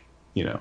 Yeah. So have Well, you got? I guess and I it's too. We haven't. I mean, it, it hasn't really been solicited yet. So you have no like no window yet on interest yet, right? I have the only real gauge I have is like I said, I went to that ComicsPRO, and that's this uh, gathering of retailers. Uh, it's super cool. Um, I mean, for by comics book standards, you know, like it's not it's not like keeping up with the Kardashians, but it's you know just like comic book retailers hanging out, talking business, and and if you sign up for it, you can go as a creator and sit there and just pitch your books at them. You know, like. Uh, please carry my book. Here's why and uh, so I made co- I made preview copies of, of Stray Dogs and Time Shopper um, when they were when Time Shopper was in solicitations, and I went and just uh, sort of like gave the hard sell on both of them, and you know like the the concepts that that I come up with are all pretty wild. You know, like I don't have. Uh, just like oh, this would be a fun detective story. You know, I don't have like just regular ass ideas. Not that I'm like uh that sounds ridiculous just understand that I'm a, a humble person, but the ideas that I get excited about that I want to uh, run with are the ones where I'm just like, I've never even heard of this, you know? So, in that way, Time Shopper, uh, about a guy that travels in time and instead of doing good things, just buys stuff for cheap, and Stray Dogs, about dogs who are the trophies of a serial killer that are trapped in this guy's house, uh, are both bizarre shit that you that nobody's heard of before. And they they both are like uniquely for me like they both have my voice but when i would pitch them both to retailers like time shopper was you could see the same like look in their face where it's like who am i going to sell this to? And then i would pitch this one and they would just be like oh shit what tell me more about this? So uh, if that's any indication i feel like uh, it's the sort of thing that will excite people. Uh, it's definitely the most commercial idea like like i say like i have ideas that are bizarre but out of the bizarre ones that I have, this is the most commercial one that I feel like I, I may ever have. yeah. Uh, so, I- so I agree with crossed. that. I, I think it's very commercial, but I also think it's very subversive. Yep. So, so you're speaking to the people that pay attention to the the um, the commerce side of things, but people like me, the yeah, fuck it, it's all about the art. Like those people are going to their ears are going to uh, perk up when they hear you know trophies of serial killers. So I I, I think I- I, don't know. I- I, don't want to you know tip it You in and any. I are a lot a lot alike in that way. You know, like I, I have, I feel like we both are just like old men Yeah. wrapped around like a little mad teenage inside of us that's just like fuck everything. This you can't tell me what to do. This is true. Uh, and Fuck and you. I won't do what you tell me. Yep. Exactly, like the like the megas dance around to. Uh, Mhm. But I had this idea, you know, and it's very commercial, but it's the sort of thing where when I anytime I start working on a thing, like with Time Shop or like with anything else, I start making it, and then I'm just like, whatever's going to happen is going to happen. So that this ended up with Image uh, is a is a real blessing because you know, like I said, it's a huge it's a huge deal for me. But if it came out at you know you know Action Lab or Ape or something. You know, I don't know who's all who's all out there. Whoever was going to publish it was going to publish it. Jesus, or did you just say ape? Holy shit! did, yeah, right? digging into the crates. It's like- My God. AIT Planet Lars. I mean, Jesus. I mean, if we put this thing out through Pacific or whatever, it's fine. You know? Sam Pacific. yeah. Who did? Uh, Uh, who did? Yeah. Okay. But uh, I lost my train of thought. But I'm just glad that it's coming out from Image yeah, me because Yeah, it me- definitely tips the scales in your favor. Yep. Listen, I, I And don't. You've been swinging for the fences for a long time, and I love you for it. I love your tenacity. I love I love your artistic accomplishments. I think you're brilliant at what you do. It warms my heart that this is coming out from Image because, like Jason said, let's be honest. A lot of people are going to give you are more likely to give you the time of day with this that it's coming out from Image than if it was coming out from AIT Planet Lar. Now, do you, Tone? Do you know if uh, because Image has been doing that thing where they have one or two uh, number ones when they solicit in that month and previous they do like the the two or four page interior uh, Yeah. pages. To, is that is your book going to get that treatment? yeah, it's preview pages. It's got the gem of the month. Oh, nice. nice. There we go. Yes. It, it means something to me. I don't know if it means something. I was. Oh, I it's my think it first does, dude. Yeah. I think, again, it, it matters to the retailers, man. Like it, it you know, retail like retailers are going to be a little more apt to add a couple extra copies Yep. to the list, uh, Yep. that type of thing. So, It's, if the uh, publisher has confidence in you, they will too. yeah. Yeah. It's a no risk first issue, which means I guess it's returnable. Yep. Yeah. That's, Um, that's image. and then- yeah. uh, and there's the two covers, and then Image did, did a, a very like a blank cover too, which uh, we don't have conventions right now. But uh, if anybody gets a blank cover, I will for free sketch a dog. I'll sketch your dog. You know, Damn, whatever. Like if you bring, bring me one of those blank covers, I will hook it up. Cause just because I believe in this book so much and it Nice. means so much to me. Well, listen, I, I, I think I'm just gonna, you know me, I'm, I'm okay with the numbers. I like the numbers. I'm gonna Yeah. go out on a limb here. I'm, I'm, I'm, I don't, I'm not trying to rain in your parade. I don't think you're gonna beat crossover number one. I don't I think don't think so either. because crossover number one sold Okay, 150,000 copies, so I, I don't think that's gonna happen. But I think you know you could take out these these dudes like Jeff Lemire and Skottie. I think you could outsell Middle West and and and Descender, man. Like fuck them. Like you go for yours, dude. That'd be nice. I could. I might could outsell, you know, like the seventh Middle West. I don't think I'm gonna come in for Middle West numbers. Hey man. uh, I have, I have like Listen, a if our in legion mind. if our legion does what they need to do and and pre-orders it, we'll be all right. Yeah. yeah, You know, as that I would was be appreciated. As I was reading the first issue, I'm thinking, if my Lucas was in there, number one, I'd be dead. But okay, let's take that as a given. He would have figured it out right from the get go. now he would have because my Lucas is the smartest dog I've ever had. The smart boy. Oh, You're saying if you were a murderer, he would know. no. if, if it was murdered, if I was murdered away, and my dog joined the, the, the group uh, in the first issue, Lucas would be like, fuck it. We're all the, the, the trophies of the serial killer. You dumbasses. Did you guys He would, watch? he Uh, would get a whiff of the chewing tobacco and be like, "That's my lady." did you watch Forensic File? Uh, FYI, three months, Jason. Really? Yes. See, it's as though we don't ever talk. It it is. amazing. It is. I like It know, was it was the part of the sacrifice I made to achieve something that I have desired for a long time. Nice. Yes. I crave knowing more nooks and crannies of your life, and it's like I have. It's like pulling teeth. Three months. Seriously, yeah, But that's wonderful to hear. Seriously. Thank absolutely. This is the first time hearing about this in 15 years or whatever. Dude, This 30, Yeah. 35 years. I did it for 30. Were you doing it while we were hanging out at like Dude, he was. It, it's Going on the low? Yeah. dude. I, 24/7. Mm. There wasn't a minute that I've been in your presence where I did not have. yeah, Yeah. Yeah. Ah, I it's- just thought you were like slack jawed. no, it's. I'm That's why people think he's stoic. He's just got his mouth full. and I'm watching him, and I'm like, this motherfucker again. Still, I'm like, ah, No, three months. I'm done. I'm finished Uh, because I will Well, not you go know, back. I'm, I'm verklempt over here now. This is Yeah, good, he's- good. But let best- let's just whatever. yeah, let's talk about the comics. That's what we're here. Wow. Yeah. Okay. Yeah. Let's let's because we haven't been talking about the comics, but that's cool. Dick. Let's talk about other people's comics. Oh, can we? Now, can we do that? Are I think we can. is that is that something we do? Oh, Oh man, yeah, I guess. I'm excited. Stop sitting here jinxing myself with these sales numbers. That, that- that's Yeah, you don't wanna do that. Vince is I'm about to bring the show down because he's about to talk about a comic that he's the only person on earth that read. But Um, No. number number one, I'm not the only person that has read this book. You dick. It was Sure, Frank has read it. Sure. I'm Yes. Peter read it. there are other people, but you know what? I seem to be in this groove where I'm the anti because books that people said that they loved, I'm like, what? I didn't like that at all. And books that people said, mm, I haven't found anything of value in this book, I'm like, what? It's awesome.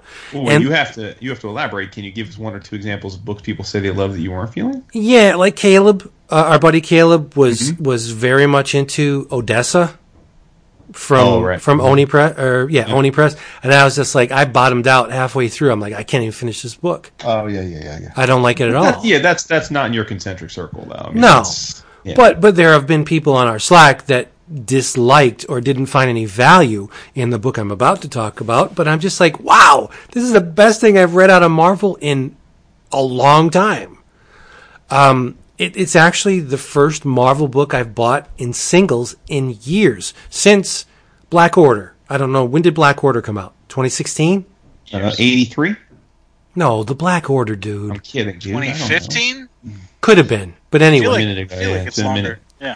so They released it in conjunction with with Avenger with the second with the final Avengers movie. So they did. Oh, so that's, oh, that's, that's 2018 then. All Yeah, right. it was like so 17 or 18. It's been a minute since I bought a single from Marvel, and this is, th- uh, like I said, the first one was written by Kieron Gillen, with art by Jacen Burrows, Yeah, there you go. Mm. color art by Java Tartaglia. It's Marneus Calgar, number one, and it is pulled from the world of the Warhammer 40k franchise.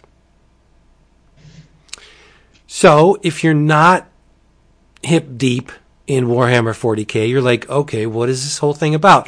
Well, basically, it's about ever present, universe spanning, brutal conflict. There's war, and there's nothing but war. The Ultramarines hate the chaos. The Imperial Guard despise the orcs. Uh, Eldar hate the the the Necrons, and everybody hates the Tyranids. And the, the those factions are interchangeable. Everybody's at war in this this um, science fiction premise. Like there's just constant bloodshed. Uh, brother against uh, bug, against robot, against green skinned orc. Like it's just everybody wants to kill everybody else.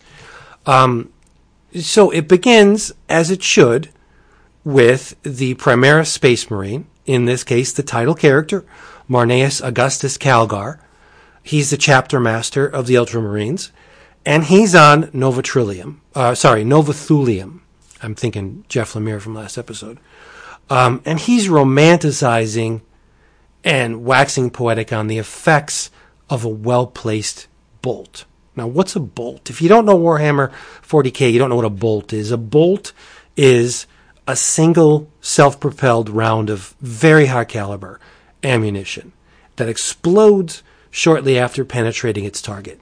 And Calgar's attributing sentience to the round. Like, oh, it's reveling in its elimination of its target. In this case, um, the corpus of a very despicable chaos cultist.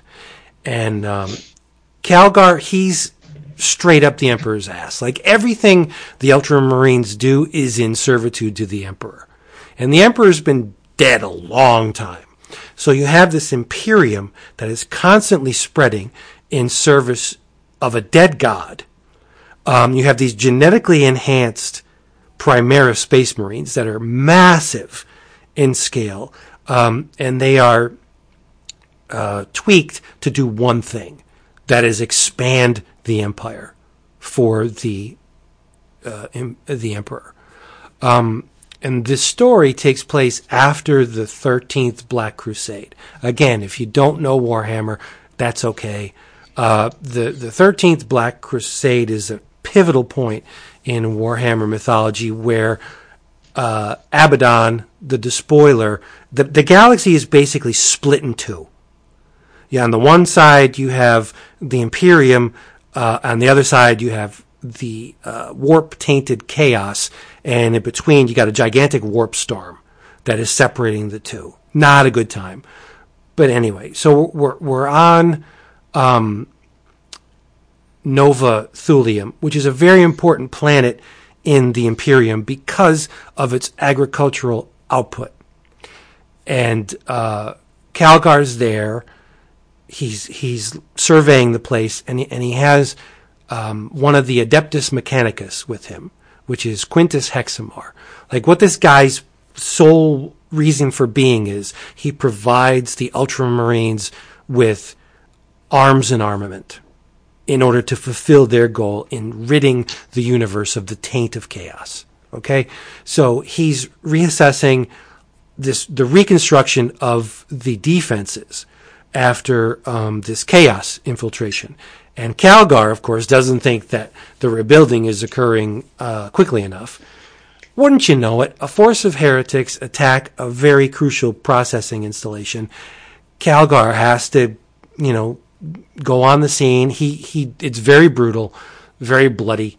Um, he he destroys all of the uh, the chaos cultists, and this is like the one thing uh, for which Ultramarines were created is extinguishing the taint of chaos because it was the corruption of the warp that turned the emperor's children against themselves, nearly destroying the imperium from within.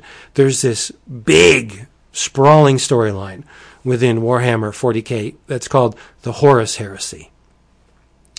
The the despicable taint of chaos got wormed its way so far into the Imperium that it took one of the Imperium's proudest um, and and most loyal members, Horus, and turned it against them, and nearly destroying the entire Imperium in the process. So the Ultramarines take chaos very seriously.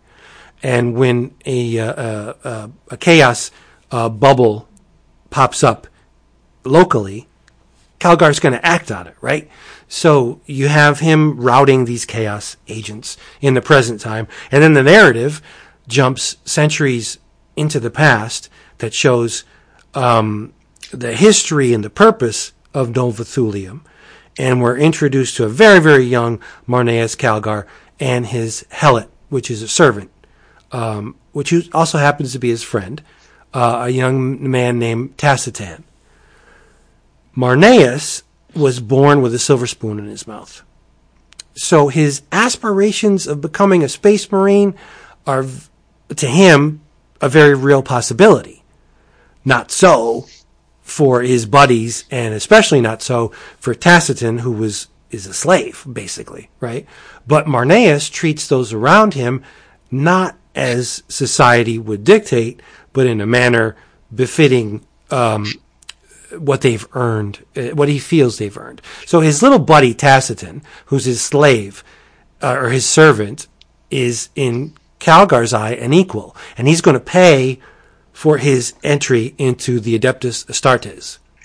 It's unheard of that a slave would ascend or even uh, approach the aspirant status of a space marine. Doesn't happen. But Marneus feels this kid's his equal, and he grew up with him, so he's like, "Where you go, I go." So come on. So you have three, uh, four: uh, Marneus, Tacitan, his buddies Cato and Severin. They're trained by this guy named Crixus, who was a failed aspirant to the rank of space marine. He he tried, but he failed. He got to to um, neophyte, but something happened. he didn't really make it, and he feels like it's his penance to train students to be better than he at the the role of space marine. So he takes him to the uh, moon, one of the moons of uh, Nova Thulium, Nova Thulium Minor, and they encounter one of these giant Ambulls, and it's it's basically you know it flips pops back and forth be- between Marneus as a kid and the present, right?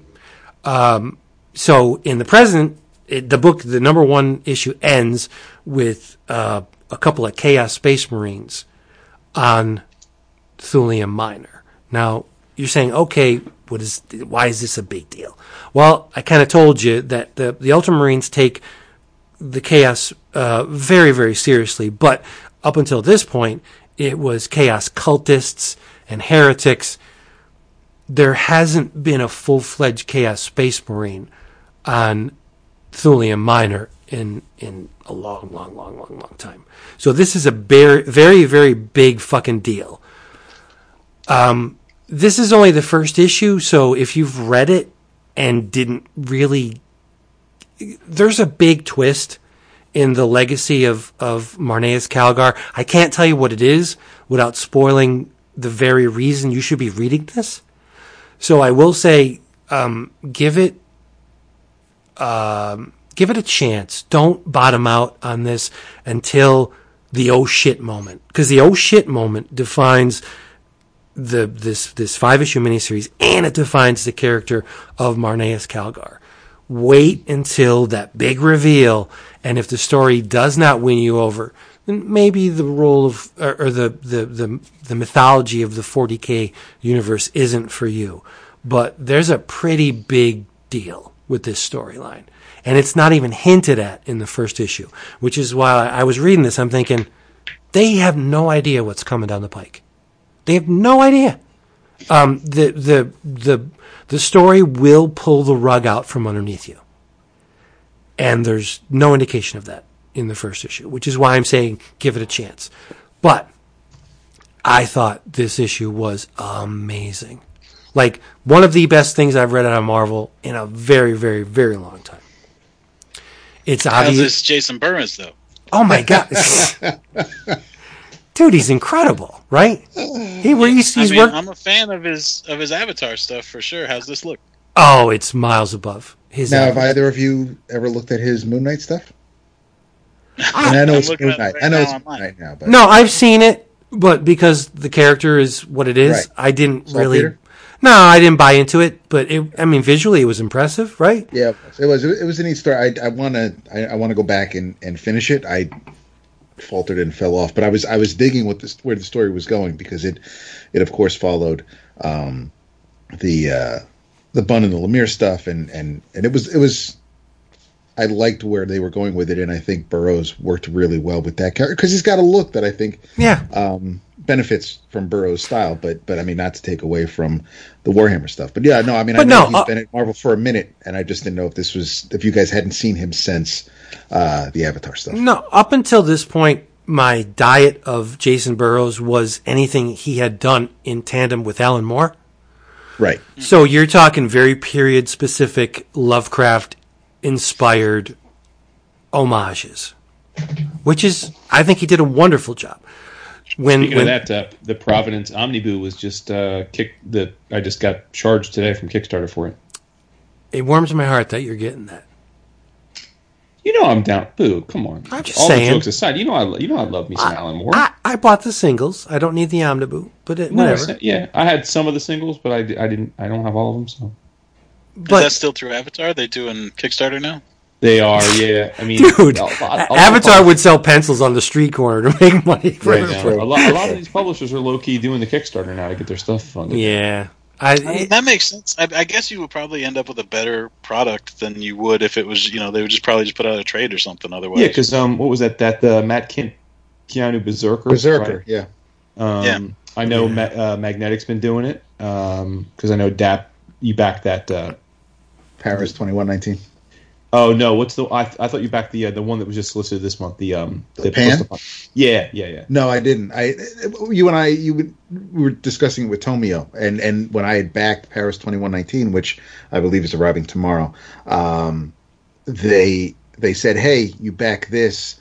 we want to give you first look at Pan, and Right, and it does right, look yeah. really cool. But I figured, all right, I, I I back this. I'll probably get it from either DCBS or I'll just yeah, I ordered it it from DCBS because I mean, here's the I mean, I, I, and I, I don't mean to cut off your your No, talk of. Warhammer fits, but like the the weird thing about Kickstarter right now is that it's this strange position where you really are asked to like in essence we're being asked to be patrons in the truest sense because for most of these things you're almost assuredly not only getting the book for like when kick, back in the day if you kickstarted a book that eventually found a publisher you were still getting either a more limited or higher quality version than what was solicited or you were getting it for cheaper Right. but that that's 180 i mean now almost every time if you're kickstarting these projects many of which i have full disclosure um, you're paying more than what it will show up in in previews the next month uh, so- yes, you know, and, and again, like I'm fine with that. Like the ones I'm backing, I'm fine with that, knowing go, I'm going in full eyes that Right. if I don't participate, it may not even get published or get solicited. But but it is a weird dichotomy, right? Like like to like with the with the Pan book. Like I mean, I think I think the lowest hardcover tier in Kickstarter, I believe, was like 35 bucks. I could be wrong, but I think it was like 35 bucks. And I think I paid 20 on. yeah, it. no, and and it's it, it- when when um because we were talking about this with the folks on the Slack because yeah, there are there are definitely you know if if um like uh the the um the Jim Rugg book that looked really cool and I thought you know that's a pretty neat idea for a Kickstarter but then I saw it in previews and I'm like that's I I love Jim but that that's really not sitting right with me because I don't think I don't see any difference and the um whereas with Magnetic I know that you know they're small. They're like a really small publisher, and and they're doing the translating. And um, I figured if if I'm able to, if I see something that I like, because I just finished reading Ghost Money, and and and one of the creators is on Paris twenty one nineteen. So I was like, if I see something, and I'm you know, it's something worth my while, and I know that if I'm gonna if I'm gonna support it here on Kickstarter, that means there's a chance of it making it to preview so other people can read it. I'm there for it. But what really sold me on backing this particular product was um, I, I got a soundtrack out of it. It's coming with a at no extra cost. It's coming with a sketchbook. It's coming with uh, it's coming with like a gold um, a, a, a commemorative like one off coin. So I mean they threw in a lot of tchotchkes. They threw in a lot of extras that you're not going to get from preview. So in that sense, I really appreciate what Magnetic is doing. And I know that, you know, there are people, there are some products that, um, some projects that, you know, you'll get the thank you in the back of the book. You'll get the, ex- I, I'm also getting like the exclusive peach cover that's not available through, through, through the standard retailer edition. So I appreciate the, the, the extras or, or you knowing that, you know, this is different than what masses are getting because you did support it and I'm cool with that. But if, if you're offering something like, like Berserker, if you're going to give me something that I can just get at a discounted rate uh, in another couple of months, I'm I'm good with waiting and I hope you get funded so that I can get it. But yeah, I mean we're definitely there. Yeah, I got to be honest. Um, a thank you on the the Kickstarter page in a book doesn't mean jack shit to me. I know it does. I mean, I, I think I'm of the mind where that I think that might be the bare minimum. Like I almost, Yeah. I mean, because at the beginning when we were backing almost everything that, that that we knew people were coming out with, like that was basically that was the first tier. It's like, oh, you're going to get the book and you're going to get a thank you, and then slowly some other dudes were like, oh, here's the book, and for an extra five or ten bucks, you'll get a thank you. Yeah, I'm like- glad that it exists, but Sure. I'm, I I watch these YouTube videos and they're like, eh, look at the top of our video. These are the people that have patronized us and and check out their names yes, and they're awesome. And it's like you paid for that. You paid to have your name streamed over a YouTube video. Are you that vain? I, I don't understand like wh- how that's a perk. I, But- I mean, I think that's a little bit like I don't, I don't think the people that do that, like it's not a vanity thing. I, Yeah, I think do- generally speaking, it's they're supporting the book, and then the the the people that are publishing it or or the future like are are are being kind by giving them a name. I, I don't think many people are like, yo, I'm going to back this so my name's in the book. I because I've I don't done know. a I- million Kickstarters, and I've and I, I, my name has appeared in a lot of them, but I've I've never once done it for that reason. No, but if, as far as the YouTube goes, there's a specific tier that says if you patron patronize us to this level, you'll get your name on our one of our videos, and that's all you well, let's get. be careful here because how's that any different than us offering a shout out to our patrons when they join? I mean, Uh, it's not. give- it's right, not. so I'm saying. So, like, I mean, let's May- not be so, so. all right, maybe I just don't understand Like, I mean, all right, people like it. I'm good. I mean, I forget I said anything. I just don't understand it. But anyway, just um, a lot of sad face patrons right now. Seriously, I love like ya. chumps. I love you. No, you're not chumps. I love y'all. So, um, okay, where did I leave off here? I, don't know, I distracted you. That's you all did. right. You I, I'm Corona. I'm glad you did. But um, true. Uh, well, full disclosure, I have been steeped in the Warhammer 40k mythology almost since its inception. So this book preached to the choir. Well, I, I was already locked in way before I read this issue. So um, it, it spoke my language. I, I was very familiar with the environment and the characters depicted within. Um, it was a very easy slide into the fictional uh, environs of this issue. So I was one of the target audiences for this. Um, maybe I'm really curious to see how things like this and the Ultraman do from a sales perspective because it's so curious to me why Marvel would be like interested or bothering to do these licensed stuff that aren't even their core IP because right. they have trouble enough selling books based on their own IP. And It's like, true, but yeah, in comic sho- shops, but that Halo graphic novel was like one of the best selling. I think not even comic books, just books that year that came out. Like they Yeah. sell the crap out of those there things. you go. John So- Layman made so much money off of uh, licensed video game comics that he could fund like the first four issues of Chew and quit his job. Oh, word? Like okay. Yeah, those video game comics are crazy. well, Like they sell um, them at stop at bookstores and stuff. Mm-hmm. uh, the data for your analysis, Jason, is this. I am the target audience for the Ultraman book as well. And I got to say, I will never, I, I didn't buy the first issue. I won't buy anything from Marvel with Ultraman on the cover because I didn't like what they did with it. But this book, yeah, I ponied up for the first issue and the next four.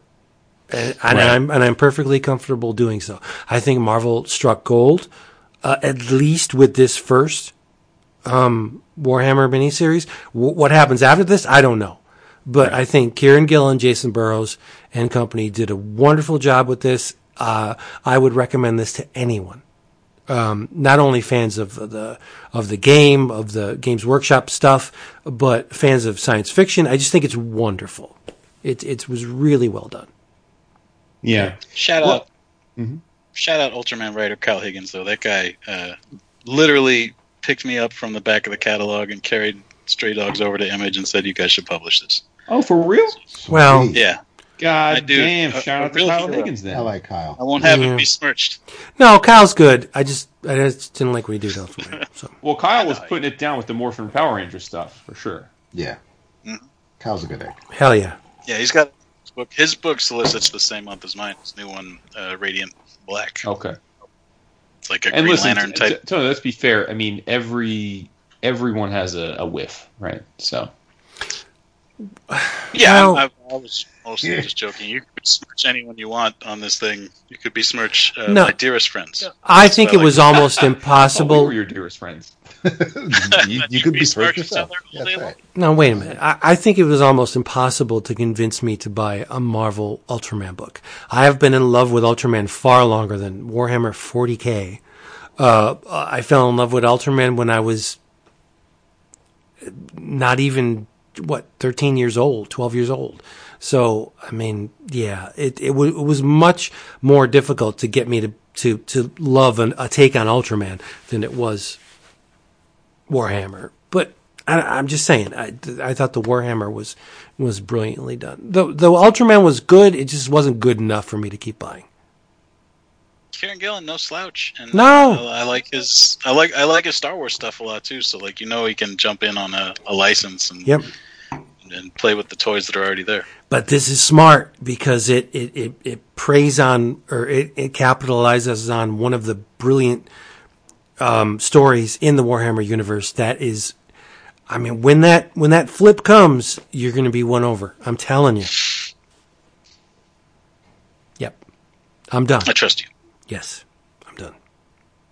All right. The bottle of Emperor is gone. yes, sir. Who's next? You are. All right. Uh, I I've uh, I talked a lot already this episode, and I've been working a lot more than I've been reading. Damn, he's Uh, so so I just- excuses for this book he's about to no, I g- like the. It's hot fire what I'm about to bring. Uh, Oh, Look at this. it's not like it's not you know new, fresh off the shelf. It's just something I feel like is mainly overlooked. Uh, at least I don't see people talking about it. I saw Tom King talk about it a few months ago, and I was like, "That's cool that he fucking knows about this thing too." Um, it is Rick Geary's Murder Comics, um, collected in these super cool volumes. Uh, a treasury of 20th century murder and a treasury of Victorian murder. Uh, I think there's two compendiums for the Victorian one. Those are out of print, but you can get you can get them for pretty cheap. Um, and then you can get the the stories that are contained in as like solo volumes from NBM, uh, and it's just Rick Geary doing rigorous true crime comics. Uh, he did one about uh, the Lindbergh baby. He did one about the Black Dahlia. He did Lizzie Borden. He did Abraham Lincoln. Like he's done like sort of all these like great like famous murders, and then he also does like a lot of the ones that you uh, you know like you've heard about if you like if you're a murder head, but like uh, not the not the banner ones. You know, like not the uh, not the most famous uh, marquee murders. Uh, but if you like, if you know Rick Geary from Gumby or like from, you know, Comic Con for years, uh, you know, he's a, a dope cartoonist, uh, heavy metal. Um, and this, I feel like, is his passion because he's put a, a good part of his career into making these uh, sort of like short. Uh, like if you get the the Black Dahlia one, I think it's like 50, 60 pages long. And it just gives you sort of like it breaks down the story from the beginning, gives you details. Uh, sometimes they're a little bit gory, but mostly they're, you know, I guess this is sort of appropriate for me to come on and talk about my cartoony murder comic with some cartoony murder comics. But you know, like how Rick Geary draws. So it's not like, it's not like a Jacen Burrows or it's not like a, a, a like an Avatar gore comic where it's just like you're seeing entrails and you know spleens and shit. But it is uh, for my money, it's uh, they're just really beautifully done. Um, I don't know. Have you guys fucked with these at all? Do you know about them? I've Did- read did a lot of them. Like, I've read a lot of them. It's a Yeah. white space for me, dude. Really? I Yeah. could have sworn you've you, you've talked about him at some point. Well, at least one of them. Ah, He has. I know somebody's. I, I I know. I well. I mean, I haven't read any of these books by. I'm, I'm a huge Rick Geary fan. I mean, and my my introduction to him was the old San Diego Comic Con ads, Yes. and Mhm. um, and I just I, I love his art style, and um, and I'm glad that he's he's found a, a- an outlet with with this subject matter with these with, with these books. Um, and I find them fascinating. I just I haven't gotten around to, to getting them or reading. them. They're a teeny tiny bit on the dry side, Sure. but I mean that's that's the the narrative. The visuals are just gorgeous. Like Geary's always been. He, he has a very very unique style. Um, I, I call it the drippy line style. Um, and you'll know it when you see it. There, like he, there are pieces of his line that that break away from other pieces. Um, and, and that's why I said like his line is very fluid and, and, and drippy, but it doesn't look like wet or drippy. You, you'll get it when you see it. Um, I, I've, I've always enjoyed his work, but the, the narratives on these things are, if you're a true crime fan, holy shit, you're going to eat these things up. Yeah, for, for sure. I mean, yeah. it's basically like you know, like a forensic files or like a true Right. crime. Yes. you know, Yeah. Like a episode on uh, HLN. Mm-hmm. uh, where you're just like, here's a murder, here's the details. We, either we know who did it or we don't know Right. who did it. Yeah. You know? um, and and with the more famous ones, you know, like you can like if there's one that you're already interested in. Like I knew a lot about Black Dahlia already, so I was like, well, let me see this. Um, and and so I grabbed that one, and then I was just like, oh shit, like I want to read all of these. Uh, and the price point is pretty good. I feel like you can get the Black Dahlia one for like ten bucks or twelve bucks or something. Uh, and then the the collected ones are a little more because they're out of print, but like I said, they're not prohibitively. And if you read one and you dig it enough, like I feel like you'll dig the rest of them. I I I'm a huge fan of them. I'm I'm super psyched that they like. It's one of those things where when I was reading, I was just like, I'm so happy this exists. You know, like it's so crazy that this guy spent this much time making this many. You know, because it's like basically three compendiums, and he's still going. He just did a Billy the Kid one.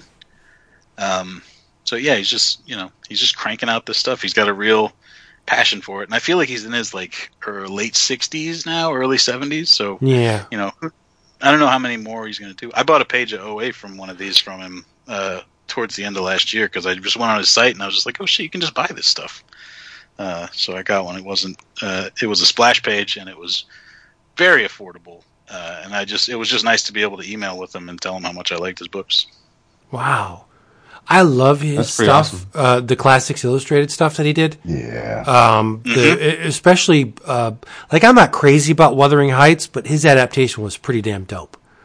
And, uh, I love his Invisible Man. Really good stuff. Yeah. Yeah, I mean that's like right up his alley too. Like just the, just the way he renders with line, you know, like Yeah. you know he's gonna like those the way he draws those uh, bandages, perfect. Yep. Yeah. So uh, Rick Geary's Murder Comics. Look up a treasury of and Rick Geary, and you'll find a, t- a ton of stuff. I highly recommended. They're from NBM. He's the original publisher.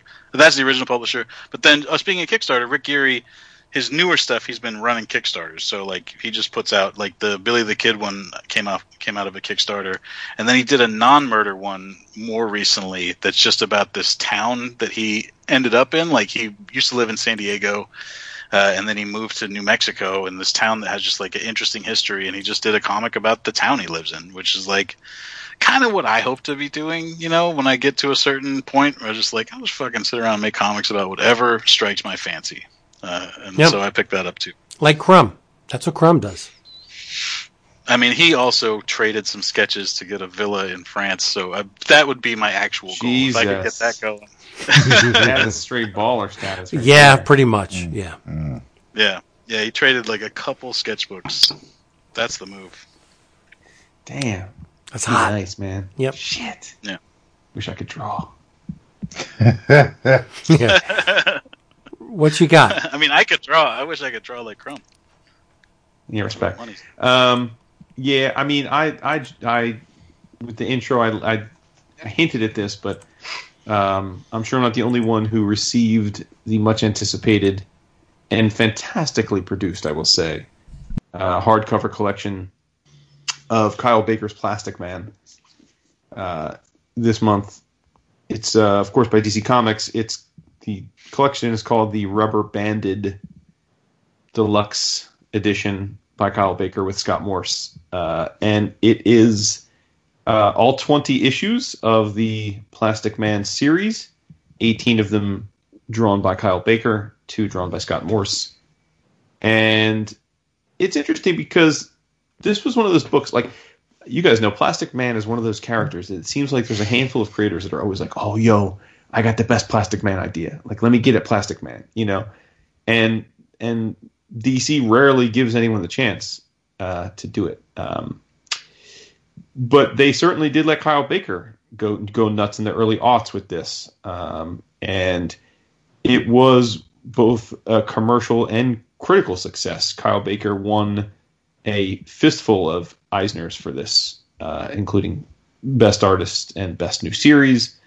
Um, and it's talked about lovingly. And what's interesting is I didn't know until I got this collection that it was originally going to be a six issue mini. And that's actually one of the reasons that Scott Morse did the seventh issue. Because it was so well received that after they started getting the feedback, they hit Kyle up and said, let's keep going and so he kept going. And then for so for one other time, he also had Scott do an issue. But uh, you know, Kyle Baker, we've we've talked about him on the show, and um, I think one of the things that we discuss about him is his artistic versatility. So a lot of people may be may if you're not familiar with this Plastic Man series, but you are familiar with Kyle Baker, you may be picturing in your mind what this book looks like, and chances are you're absolutely wrong because what this Plastic Man series looks like is not at all what a lot of other Kyle Baker classics look like. And I love those too. In fact, I had read a lot of Kyle Baker stuff, but I had not read this in spite of uh, wanting to. So Uh, you know, this is like straight Mad Magazine Tex Avery stuff. I mean, it's it's like Animaniacs. It's it's pure, unadulterated, unapologetic, non. There's nothing. There's no photo ref in this. This is cartooning. you know, and I think that this is the Plastic Man that a lot of us think of when we think of Plastic Man. Um, but he had heart, and the story, if you stick with it, if you go through the whole series, it like it actually has a, a narrative that underlies the, the, the shenanigans and the craziness, and it's a fairly adult take too at points. Um, but it was just magical. I mean, it was jaw dropping. The visuals are jaw dropping, and it's the other thing too is if you if you're just like googling or maybe Vince is going to post images of, of what this looks like, you may think, oh, okay, now I know what it looks like. But but but like many great cartoonists, he like yes, there's a certain uh, commonality to his 18 issues, but he also has a lot of fun with those 18 issues where he he does different things. Like one issue, I think it's issue 14, it's just basically Looney Tunes sight gags. Um, others are like romance comics, you know, and so he just I mean, Kyle Baker basically puts on a masterclass clinic on the art of cartooning and storytelling in this in this over two years, and it's it's incredible. It's one of those things that was always spoken of with such high um, degree of love and affection that I almost worried once I finally got this collection that I would be underwhelmed because it had such a high bar of expectations. But it soared right past it. It was absolutely fantastic. I mean, and it starts with the packaging um, it's a hardcover, and and the whole thing is a stretch of Plastic Man's face and chest, and then they give you an actual rubber a rubber band of of his belt is is um, on the book, you know, holding the book together, and you can use it as like a a bookmark or what have you after the fact. But but it's it's an incredibly well put together package, uh, and and the story was awesome. I mean, I just um, I knew Plastic Man from the cartoons he's been here and there featured in the comics, right, in the last 10, 15 years, but but not prominently. He hasn't really been prominently featured in a long time. Um, in fact, his son's probably been more prominently featured, really, if you think about it. But this is awesome, and I and I, I think that reading this, I wonder why we haven't gotten more Plastic Man. Like, I think there's a place for this, like humor comics with heart. I I I mean, I understand it's not um, it's it's not in the traditional vein of what DC's putting out in the superhero universe on a monthly basis, but I don't know why there's not a place for a book or two like this. Certainly, in a world where Harley Quinn, uh, especially I'm speaking of Jimmy and Amanda's version, has been probably my favorite thing that DC has done since we started the podcast. I, I don't see why, under the right hands, you couldn't have a Plastic Man in that same kind of uh, vein.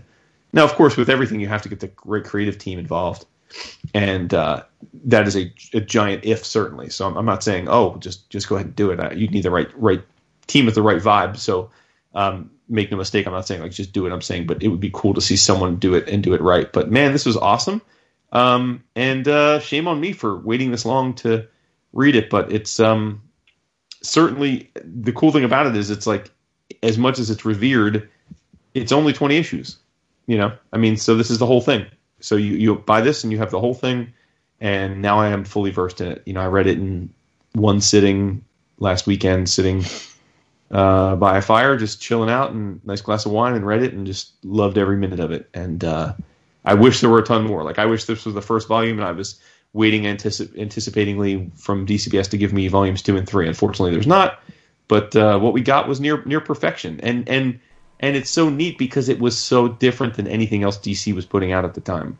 Um, and I just wish that, um, like when you look at things like Strange Tales or this, it, I wonder why Marvel and DC aren't more willing, given that they put out 80, 90 books a month, to take a few more leaps of faith like this. Um, I wish they, I, selfishly, I wish they would because these are the things that I think stand the test of time because they are different and uh, yeah, man, I, shame on me for waiting this long, but I'm sure a lot of people were, were in the same boat. And hopefully, you pre-ordered this book. If you didn't, uh, throw it on your Christmas list, throw it on your Amazon list. And when you get an in stock trades, gift certificate from your lovely wife or kids, consider using it on that because it's that good. So, and I assume Dap and, and Vince, you guys read this off the shelves. Yes, sir.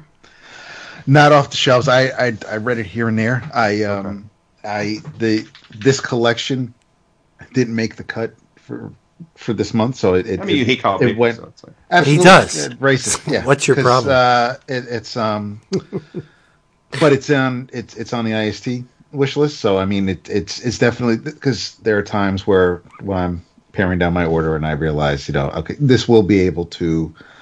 I'll just wait a few more months and and make a, a an in stock trades order and, and get a few things that I've been holding out on. But um, no, I, I know this is absolutely fantastic and one reason why I definitely want it is because the um, the original version, the Jack Cole version, that that's that's that's my Plastic Man. I mean, I, I it as I appreciate what Jeff did with the character in the Terrifics. Um, I I don't I don't dislike a a smart or a a, a debonair Plastic Man, but that's not necessarily the version of the character that that I'm drawn to, and and it it just it absolutely makes sense for someone like Hal Baker to do something with the character, and um and of course bringing it back to uh to the character's roots. Um I really like because I've always been a fan of, of of the Jack Cole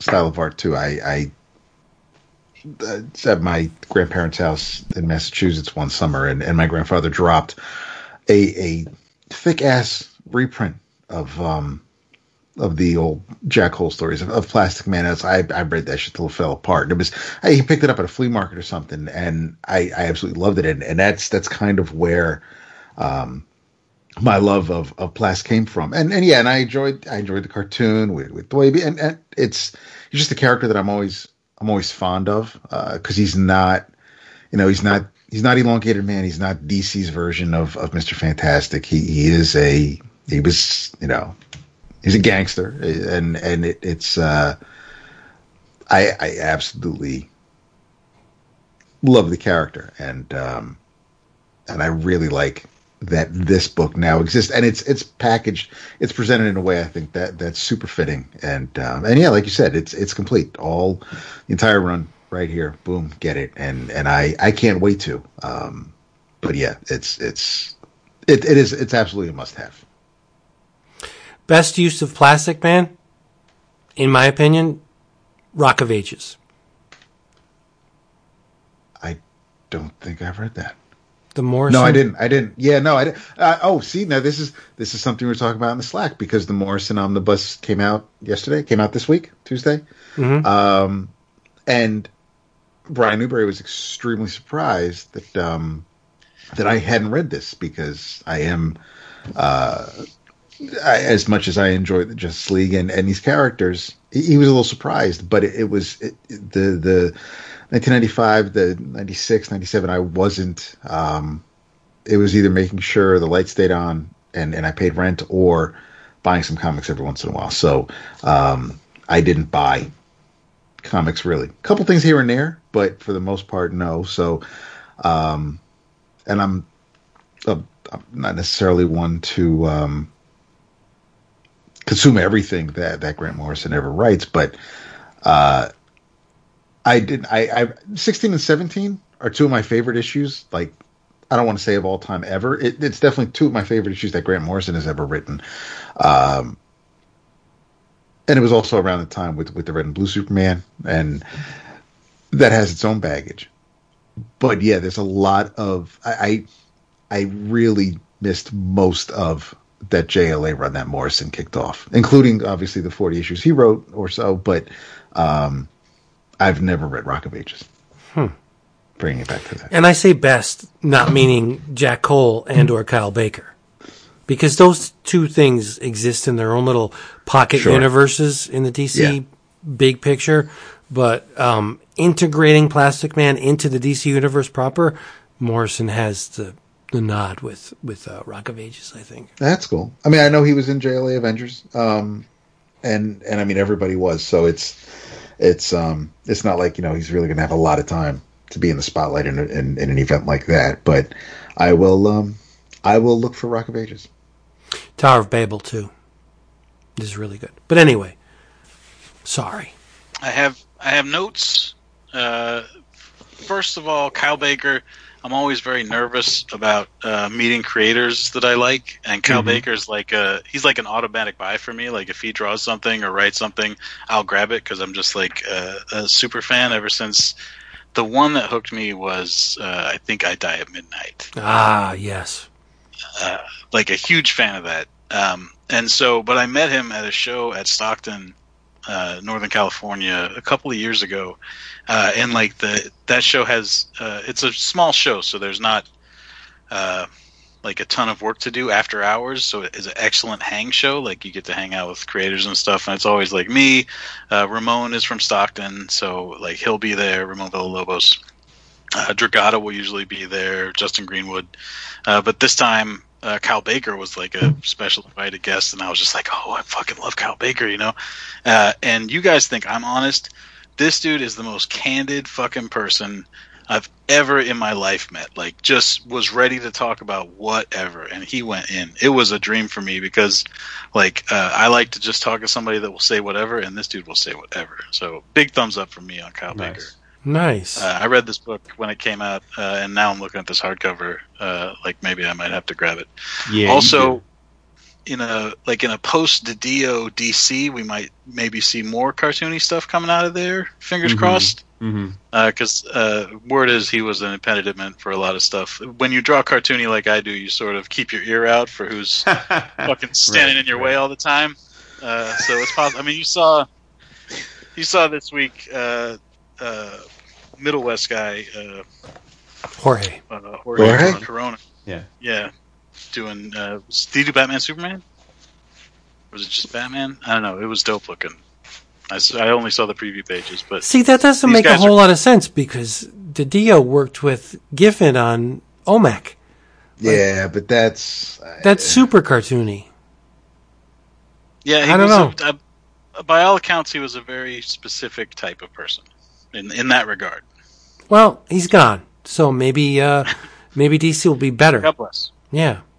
I, I mean, that it doesn't look that way right now, but we'll see. We'll see what happens. Well, no, everything's up in there now, but yeah. Yeah.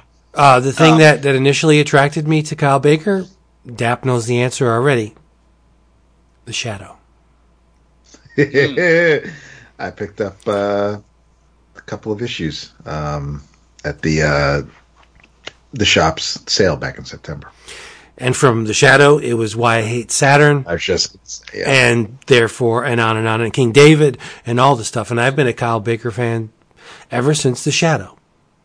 and I, um, and because I wasn't, I'm still not really, but because the Shadow isn't necessarily a character that makes me sit up and take notice, my introduction to Kyle Baker was this is an amazing pairing, and I still think of these these issues. Uh, is when Kyle Baker inked Marc Silvestri on the Spider-Man books. Hmm, wait a minute. I bought those. Uh huh. I guess I wasn't paying attention. No, no, you were not. This was uh, this was during the uh, the the Web of Spider-Man era. Yeah, bought them. Yeah. I um. I want Kyle it- Baker to. Oh, I'm sorry. No, oh, I want him to go back to that format, like that King David, Mhm. You Are Here, Why I Hate Saturn, like eight and a half by eleven, or a little bit. I guess it's like European format, but those Yeah. big, thick, giant books were fucking great. Definitely. Yeah, no, I was going to say I, I, I was doing these previews of uh, creators of pe- people of color who create comics for uh, a couple months during the summer, and did Kyle Baker and posted a to your point, uh, Tony. I posted a um, like a little TED talk he gave. It was a TED esque, you know, it wasn't an actual TED talk, but it was like that kind of thing. Um, and yeah, he was mad, mad, like candid, dude, like about his life and that, like you know, he's Yeah. not he's not he's not a rich dude. Like he's got alimony, like you know, like he was he was keeping it real. And um, yeah, and, and I would say we were uh, we just probably like a month ago now we did that that Elseworlds bonus app, and uh, one of the other big books for him was uh, the the uh, Letitia Lerner Superman's babysitter. He won uh, he won a bevy of Eisners for that as well. So Bevy. I don't think I ever even got that one. That might be a, a hole for me. I'm gonna look it up right now. uh, yeah, it's the Elseworlds eighty page giant. It's a story in there. He won uh, best short story that year. Word. Word. Mhm. On my list. Word. What else we got, folks? So, um, I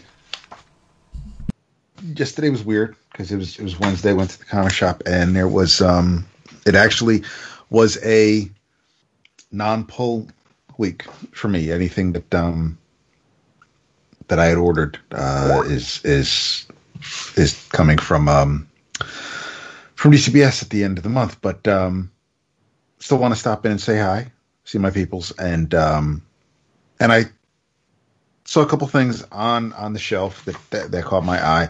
Um, one of them is the uh, the Marvel's Voices Indigenous Voices, but it's the really cool looking um, Dani Moonstar variant cover, um, and I saw another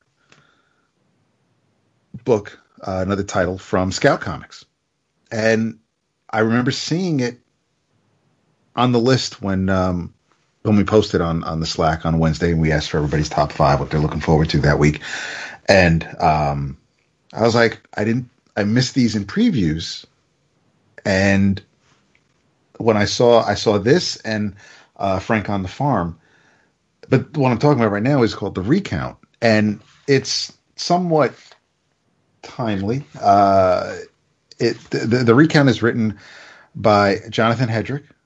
Wonder if it's in relation to Rod. Uh, art is by Gabriel Ibarra Ibarra uh, Nunez. Colorist is uh, Sunil. Ooh, G H A G R E. Jarge. Um, but basically, the um, the art is the art looks like it's it's weird. It it, it kind of reminds me of um, it looks like you'd see it uh, on maybe a um, a Jason Aaron written indie book. Um, it's it's not necessarily like um, actually it, it, parts of it reminds me of Jock and and um, and a little bit of what you might see in Scalped. Uh, but for the most part, um, we we hit the ground running because the president in this particular story is coming out to resign, uh, and before he can finish his speech, he gets his head blown off by a Secret Service agent. Um, another Secret Service agent takes down the killer, uh, but he gets caught because he runs. And when um, while all this is happening, and the vice president gets sworn in as as acting president, um, before she can give her speech, her first speech as president, uh, the airwaves are taken over, and the um, the person talking to the country um, admits to well he says we but admits to executing uh, the president. And um, and he says we are everywhere. And uh, president christensen admitted to his crimes and he was punished. Justice was served but that was only the beginning because now uh, because the president wasn't alone in these crimes they are going after everyone. They are going after the people who carried out the president's orders. They're going after the people who, um, the other politicians who endorsed the president, the cabinet members, the people who funded and donated to the campaign, the people who voted for him. Everybody's guilty, according to this group. Um, so basically, a, a civil war is going to happen. And I picked it up because I really like the way it looks, but while I'm at the shop, I'm like, I don't remember because I, I, looked at the Scout comics offerings in, in this current previews, um, and I don't think the second issue is listed here. And when um, when my guy at the shop was looking it up, because I'm like, well, I'll get the first issue as long as I know that you know I can get the subsequent issues. Uh, and it doesn't look like the second issue is, is solicited, um, or at least it's not available through through Diamond anytime within the next couple of months. So I'm going to keep an eye out for it. But yeah, no, this this was uh, this was weird. I mean, it's it's not obviously it's not a very happy story, and it's not necessarily something that um, uh, parts of it it may feel a little familiar, or, or um, it, it's a tale that that has been told differently over the years. Uh, but I'm it's because even when the president is the now acting president, she's trying to get a, a handle on um, what's going on and what what these what this group is is admitting to and what they're what they're for and what their message is. There's a general um, is, is from the Joint Chief of Staffs in the room with her, and he is about to kill her. So he's part of it as well, and and so we don't know how far the conspiracy goes. We don't know who's in it. Obviously, anybody who didn't vote, uh, who, who voted against um, the president, is on the other side. But you know, you don't know outwardly unless they're wearing a cap. You know that I voted for this person, or they're driving a car with a bumper sticker. You're not going to be able to know anybody walking down the street, so you don't know really who's what side anybody's on. It's it, it's going to make for a very hairy and uh, and scary um, story. The, the the the secret agent who did the service agent who did take out this president's assassin when he when he gets uh, apprehended after running um, during the interrogation or the interview, he's trying to tell the um, the agent that you know you don't know who else is involved in this, you don't know how deep this goes, and it's it's kind of cat and mousey. But um, it turns out that you know maybe he is part of it. It's just I, I was really kind of um, intrigued by by the setup, and and that's the first issue does a really good job of um, of setting it up. I, am gonna keep an eye out, and uh, I I think the artist definitely um, this this is it, it, it, it's not a slight. It's not. It, this is the look of this um, tells me that this is an artist who who really is only going to get better. Yeah, like it, it three, four, five years. The kind of artist where you look back and go, yeah, remember when they used to draw like this? Or you know, I've really seen them improve, and, and which we've done, and and we know people who have, and I, I really feel that the the foundations here for um for some solid storytelling as as they only get um as they get better over time. But yeah, I, I was really, um, I really, I, it, the recount, of course, obviously because of what's going on in the world, I, it's it's it's crazy that a book like this came out this week and and um, with the subject matter, but um, no kudos to Scout for for putting. I, there, it's I know I know Caleb is a fan of Vault comics. I know uh, we we've keeping an eye out on some of the other publishers who are taking a stab at at, at putting out books consistently and and um, working on telling stories that you know last more than a handful of issues. Um, and I think based on what I've seen, what I've picked up from Scout so far, but what I've seen from previews and um, I, am going to I'm going to keep a closer eye on what what they're going to be offering. I know they have the subscription box and things like that, but I'm I'm I'm liking um, what I'm seeing. So I'm I'm looking forward to seeing what else they can they're going to be doing uh, in 2021. But yeah, the recount was uh, was pretty neat. You got to watch the stuff that comes out of Scout Comics mm-hmm. because they have this incredibly silly and, in my opinion, stupid tendency to publish one issue of a Yeah. book in single Yeah. issue form, and then the, it's this non-stop promotion where they'll publish one issue in single issue form, and then they'll pub- publish the entire miniseries in collected edition. Really? Yes, it drives me there are- absolutely crazy. Wow. Um, okay. And the reason why you you probably the reason why you haven't been able to find uh, the recount number two is probably because it's not going to exist. They're going to go from the single issue for the first to an entire collected edition of the four whatever issues miniseries. It is. That's interesting. Which- because there are trades in, in this month's previews, so I wonder if right. those are trades of the first. Okay, all yeah, right. yeah. How, It's I would be fine with that if that was a business model. That sounds great to me. I get, I keep, you know, I'll have an issue three of something that I missed, or I'll get lost on something. If you tell me like I can just buy first issues and then you'll give me the rest of the thing, like give me a taste, and if I like it, I'll get the rest. That sounds great. Like, I love you, but so you're going to pay two dollars and whatever cents for the first issue, and then you're going to pay twelve dollars and whatever cents for the collected edition. So ultimately, Yes. you're paying You're double sixteen dollars for two of this. for, For- for- you Look, buy. They haven't even given me the big movie check, but I don't give a fuck about two dollars ever. like all, all day long. Ah, there's the pull quote of the night. Yeah, no, I'm not paying for an issue twice. It ain't happening. I mean, I- pay for- I'll be honest. Routinely, I routinely double dip. I'm the king of the double dip. Nah, so that- dude, I'll be honest. I got money to burn in some senses, but I'm not paying twice for an issue. It ain't happening. Well, well, we should. I mean, I mean, we should. Um, that it's- that's this is.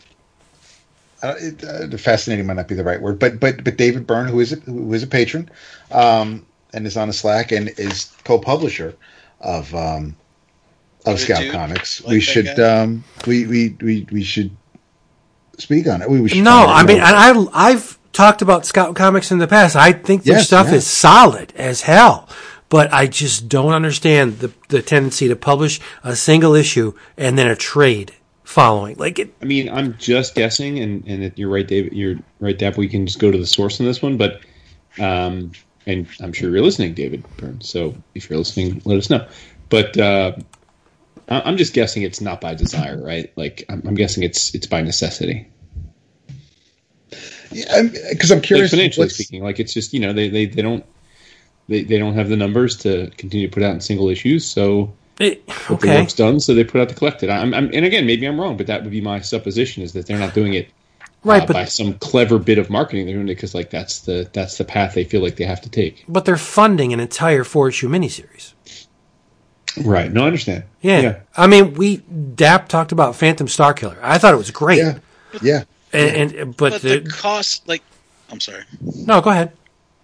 the cost to print the trade paperback is still going to be there after you've printed issues two, three, four, and five, and six, or whatever. You know, like, so that's the bottom line that's getting cut away. You know, thousands of dollars. That Yeah, that's they what I'm could getting at, right? Like, But in many know, like in instances, it doesn't go operation- beyond the four issues or five issues of the miniseries. It stops. Sure. Yeah.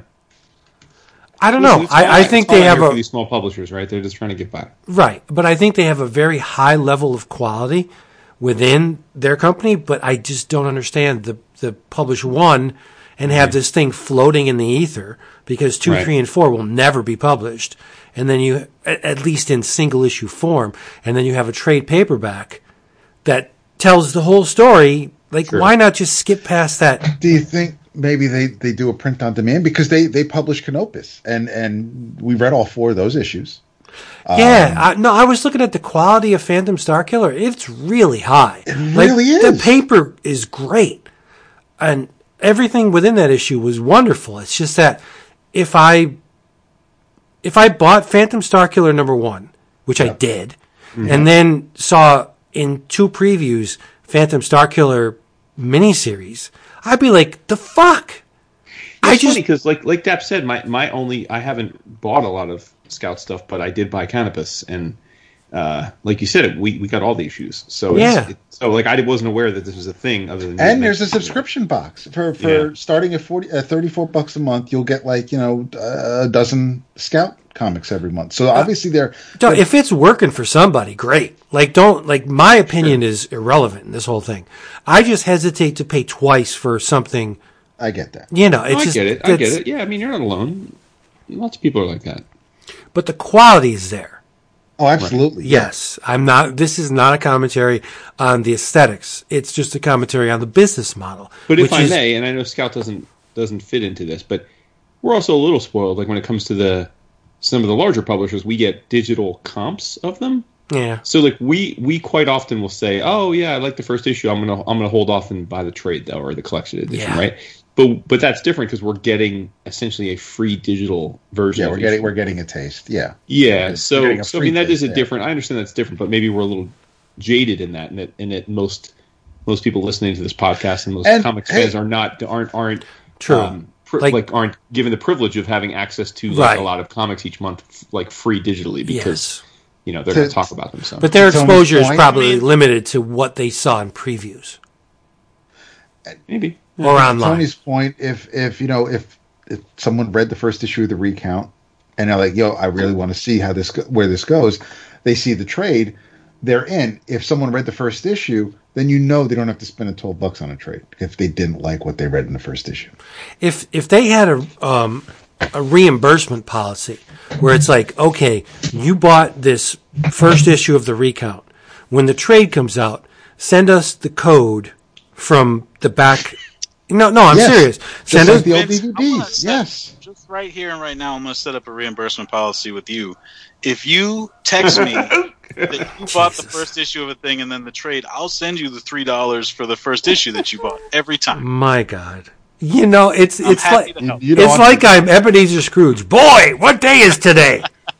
Go get me a Man, those come turkey, a long way from, you little from prick. doing, from doing twenty dollar $20 sketches on our. Uh, No, I'm just no. You know what I mean? Like, what's the incentive to the reader to be a scout fanatic, to buy that first issue, to buy that trade paperback? And if if you have somebody, want to support the publisher, I know. right? That's what I'm saying. If you have somebody that's that invested in in in your uh, aesthetics of the scout line, then give them a little kickback. Give them a scout issue that nobody else can get. That's all I'm saying, or something. I'm s- I'm speaking to Scout right now. If you guys make this your model, where you just put a one issue out and then put out a trade, I will read every one of your books. That sounds great to me. Like I'm uh, on board Well, this. you're I want this invested to be because- the model for the whole industry. No, that's what That they do. great. That's what they do. Yeah. Because I can't tell you how many series I buy the first issue and I go like, oh, I'd read the rest of that, but then you know, like I've got like I've, so I use the Fresh Comics app on my phone, right? Like that tells me what's coming out, what I'm going to pick up. I have a list of the thing, you know, I read everything by this writer or this artist or whatever. And if something is falls outside of that, I have to keep track of what I'm reading. You know, like oh, remember to pick this up, and if I don't remember. That thing's just lost to me. But if it's instead of like six issues, if it's like two, you know, by the first one, by the preview, and then by the thing, that sounds great. I, I, I'm not going to shit on, on Scout Comics because I've talked about Scout Comics comics before. I went deep on Forever Maps. I talked about Infernoct. Like I'm I'm not dumping on Scout Comics. I just No, I get that. Yeah. and that's why I think. I mean, to Dap's point, we we have a it's it's we have an unusual circumstance where one of the people who run the company are patrons, so they can they'll hear this and they can weigh in, and we can Yeah. actually relay to the listeners uh, their rationale for it. dude, Metal Shark Bro. man, I'm went. I went all in on that. It's a good you did. book. Like Well, for the record, and again, I don't think you need to put out your bona fides here, but I, uh, you've talked about Scott a lot more than than David and I have. So well, that's because you're you're fucking heathens. But whatever. Wow. While, Okay. while, while we are here, while we're here, since uh, s- since we mentioned Mr. David Byrne and that he is a patron, I'm going to take this moment to throw a couple shout outs yes, for our patrons who are um, are in the inner circle uh, this month, like Mr. Andy Robbins, yes, sir. uh, Yes, yes. Mr. Neil Bevins, oh yeah. and uh, and of course the um, the aforementioned David Byrne. yes, Yes. sir. A Much tip. to all. Thank you. Uh, I raised my glass of prophecy to you. Ooh, whatever's left. No, there's there's none left. Before we move to the in your travels, Dap, we have to because if we don't talk about it this week, we're probably never going to talk about it. Wait, what? Um, we don't have to go deep. Well, it depends. I don't know what you think, but we. I know a lot of folks are, are curious about what we thought of uh, Batman Three Jokers. Oh. okay. Well, I'm going to take this time to relieve myself, so you could talk all you want about it. Because no, I, I didn't finish the the third issue. Okay, So do what you got to do. Perfect time. Am I putting you on the spot here? Am I? Oh, me? No, no, no, Yeah. no, no, no, no, no, not at all. Let me get it ready. Um, I mean, yeah, it's it's it's. it's I mean, I'll, yeah. Well, because uh, yeah. I mean, I'll, I'll just say it's been out full for a dis- minute. So, full- no, it's also. But I also I got the um I got the hardcover today. holy shit, that's out already. Okay. Yeah, I mean, so- I knew so it was coming I out. had- Yeah. Okay. I had read the first two issues, and I have the third issue. Speak about double dipping, but then I forgot. I guess I had pre-ordered the hardcover, so so I'm I'm going to be giving this away. Uh, uh, after I had, but I did read it today. Um, but for those that, uh, while Dap is collecting his thoughts, it's uh, written, of course, by Geoff Johns with art by Jason Fabok and Brad Anderson. Uh, and uh, we talked about the first issue, and it's only a three, it was a three issue mini, oversized though. Like each each issue was oversized, so uh, it was a very hyped book. I mean, we knew this was coming for like God, I feel like almost two years before it came. Maybe that's a little over exaggerated, but I I do think we knew of it for a long time before it finally hit the stands. Um, and the central premise of it is that um, there are three murders that happen simultaneously in Gotham, all by the Joker, and they're done in such a way that the Joker is seen and or on video in each place, such as to prove that in fact he was in three places at the same time.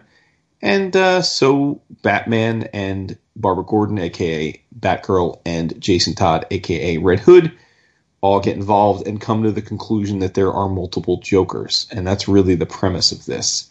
And uh, like I said, I'll, I'll I'll I'll cede the floor to you, and then I'll I'll let you know what I thought. Um, I there are times where I definitely um, have high expectations when it comes to characters or setups. Um, there are a lot of books I'll read. I'm just I'll go with the flow and so, you know I'll see where they're going with it, or the characters are in the creator's hands. It was a competent story, what have you. This, for whatever reason, um, the the bar was maybe uh, yeah for me i mean i th- yeah, i Yeah, definitely that's Geoff I, Johns, I, right? We I- expect Geoff it's- Johns to kind of like it's geoff put- johns it put is his foot up somebody's ass when he's talking when he's doing a story, right? right and and and because this was this was a fallout from uh rebirth this was you know from from when you know batman sat in the mobius chair and and you know found out about the joker and it was there was the um basically anything that that geoff johns has been doing in the past feels like five years kind of maybe was leading to this. And of course things change and and creators come and go off titles and and uh, the way the industry moves it, it it's going to make changes. But um aside from Geoff Johns aside from Fabok making it look fantastic there's also the callback to Death in the Family um there's a there's a sense that it it visually the tone of it at times reminds you of um, of the Dark Knight or the Killing Joke, especially with the the the well, this time I'm getting it right. The embossed covers um, definitely give you that that that Killing Joke feel. The Joker's face on the cover um, harkens back to that. So it's there's there's already it's already bringing a lot to it before you even crack open the cover. Um, and I I understand, you know, the the name of the book and the story is Three Jokers, and we get a sense of the three Jokers, but it is mostly a Jason Todd story, and and I'm not saying I check out once I know that, but it definitely isn't. It's not necessarily what I signed on for, and and that's that's you know at no point that I think it was marketed as a Jason Todd story, but that's that's where the story was going. Jason Todd is somebody that you know met his fate at Joker's hand. They are connected, so uh, I, I kind of have to expect that. And when you have um, when when there's um, you when when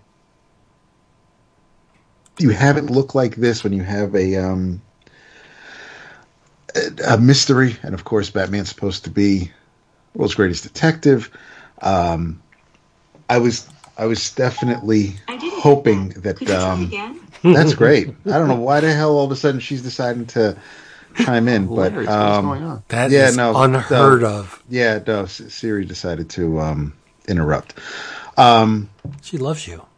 she really does. It's not even Alexa. She's not even listening. Oh, now she is. But one thing I really, really made it um, close to worthwhile for me were the final few pages because um, while I do think the Killing Joke is close to perfect as it is as a complete story as as as this is it, it's not necessarily its own thing existing in its own universe because obviously there was fallout with with Barbara. But everything that the killing joke is about happens between those covers and I don't need anything beyond that. Um similar to how I feel about about Watchmen but Johns I thought treated that story and um, because it was the Killing Joke was referenced in I think it was issue 50 of Legends of the Dark Knight so it's not it's not exactly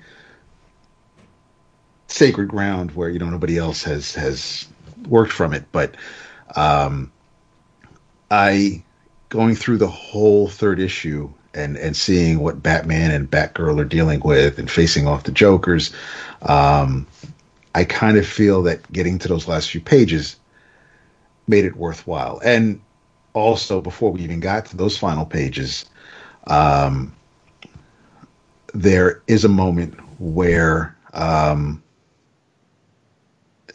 Barbara and um, Commissioner Gordon have a conversation. And um, to Vince's point, when he when we were reading the first issue, and even though the captions didn't line up because the conversations had changed based on the the scene changes, um, I was under the impression, just based on this story, because I don't read a lot of Batgirl books, that Jim Gordon didn't know that Barbara was Batgirl. But obviously, that's not the case because they do have a conversation. Commissioner Gordon is talking to Batgirl telling her, I really, really, really don't think you should be involved with someone like the Red Hood. And she's like, What I do with him isn't your business, Dad. So they do know. Or he does know, and, and, and, and that's fine. It doesn't change the outcome of the first issue. It doesn't necessarily make a um yes, he's still worried about her, and, that, and that's fine. But that that was I was I don't know if I want to say I was happy to see that. It, that that was just that was a reveal that I, I wasn't necessarily was expecting, but it, it, it, was neat to see. Long story short, it's it's it, it, looks great, but I don't know. Um, it's not necessarily the evergreen I thought it might have been uh, when it was announced when I was hitting puberty. I don't know when it's it's I want to say it's fine for what it is, but I really, really, really don't know what it is. It's. I think your judgment's clouded by the fact that it focuses on Jason Todd. I'm not going to deny that. You I, hate I, him. I, I, said that. I said that when, when, when you were relieving yourself. That yeah, you, know, you if, hate if, Jason was, Todd. If if if they had told me when this was announced that hey, it's a Jason Todd story, I would not have. Mm-hmm. I, I, would I have checked it out? Probably not. But I don't. It, yeah. It's it's it's you know it's like that's not a selling point for me. That's I, I'm I'm fine with. You know, listen, okay, the Red Hood exists, and and and he, you know, he's terrorizing Gotham. Whatever. Okay, cool. I don't really necessarily need to know what he's up to. I, I know he's back. Okay, that's cool. That's great. But if you're giving me a story, and listen, I don't it, for Jason to have to deal with and face the Joker who did what he did to him and again, Barbara also had to deal with the Joker. She's also had to face a, a person who hurt her immensely. Um, okay, the, these are two characters that, that that have to deal with this person who who is who is a piece of shit. And and but you're calling it the Three Jokers. It's it's it's spinning out of a Justice League story from how many years ago? It, it, it's it's spilling out from Rebirth or Doomsday Clock or the button or whatever. Like anything that Geoff Johns has been touching lately seems to have been leading to this, and and and it just it's not. It didn't live up to. Uh, that, that's on me. It didn't live up to what I was expecting. Well, well, there are three Jokers though. There's the Joker as defined by Batman. There's the Joker as defined by Jason, and there's one as defined by Barbara. That's three Jokers. Uh huh. So conceptually, does not that not lead into the title?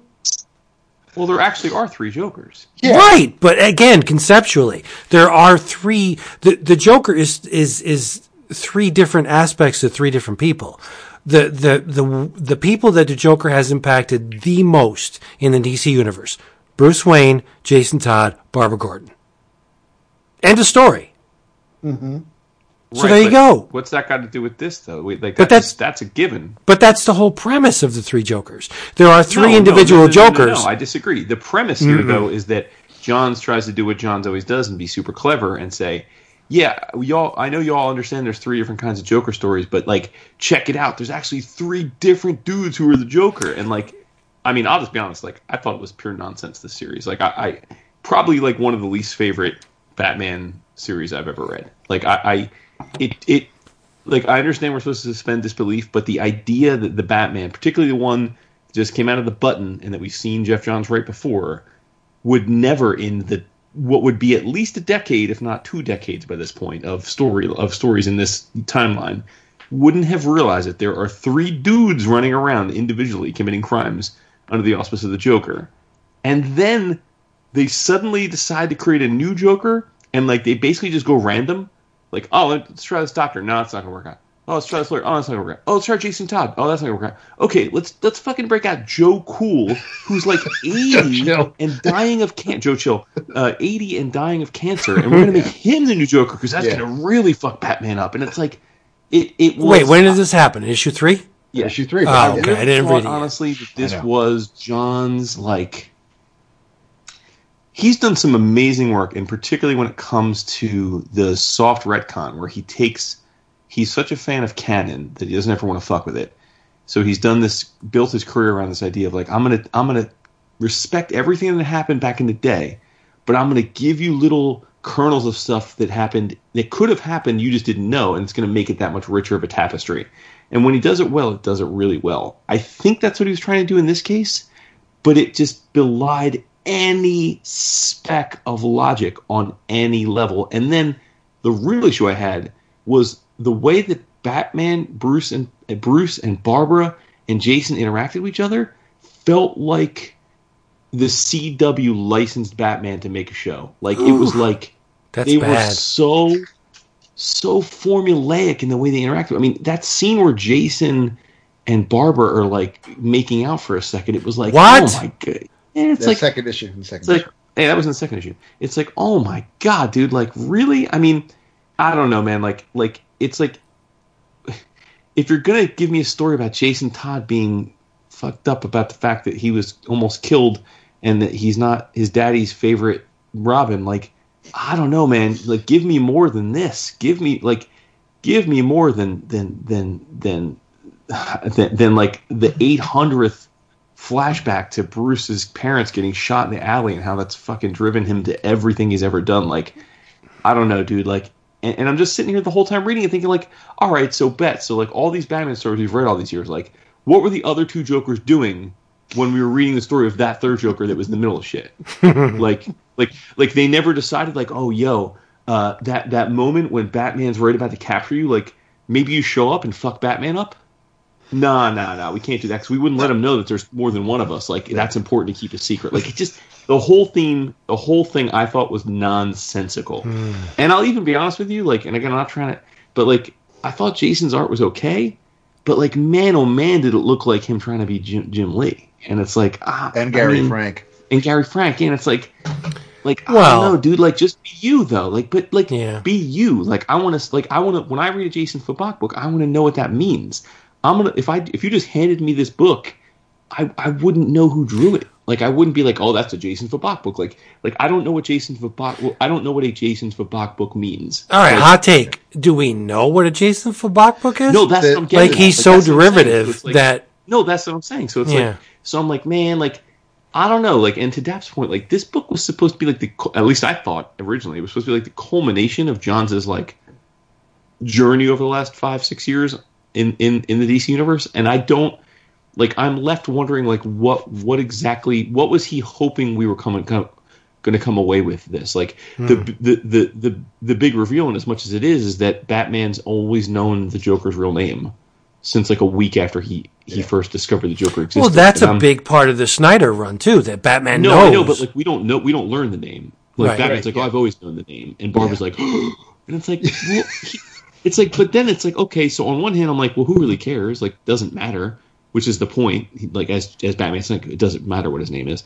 But two, like, you you know dude's name for like 10 years but you still don't realize there's three of them running around like really like mm-hmm. you have a satellite you built that literally tracks every being in the universe and you you have like J. Edgar Hoover files on everybody like you have contingency plans for how to defeat every other hero in the Justice League including carrying around a kryptonite ring in your fucking bat belt just in case you need to take Superman down and you never realize that your arch enemy is actually three different people now you're like, ruining it it for me. You're killing it.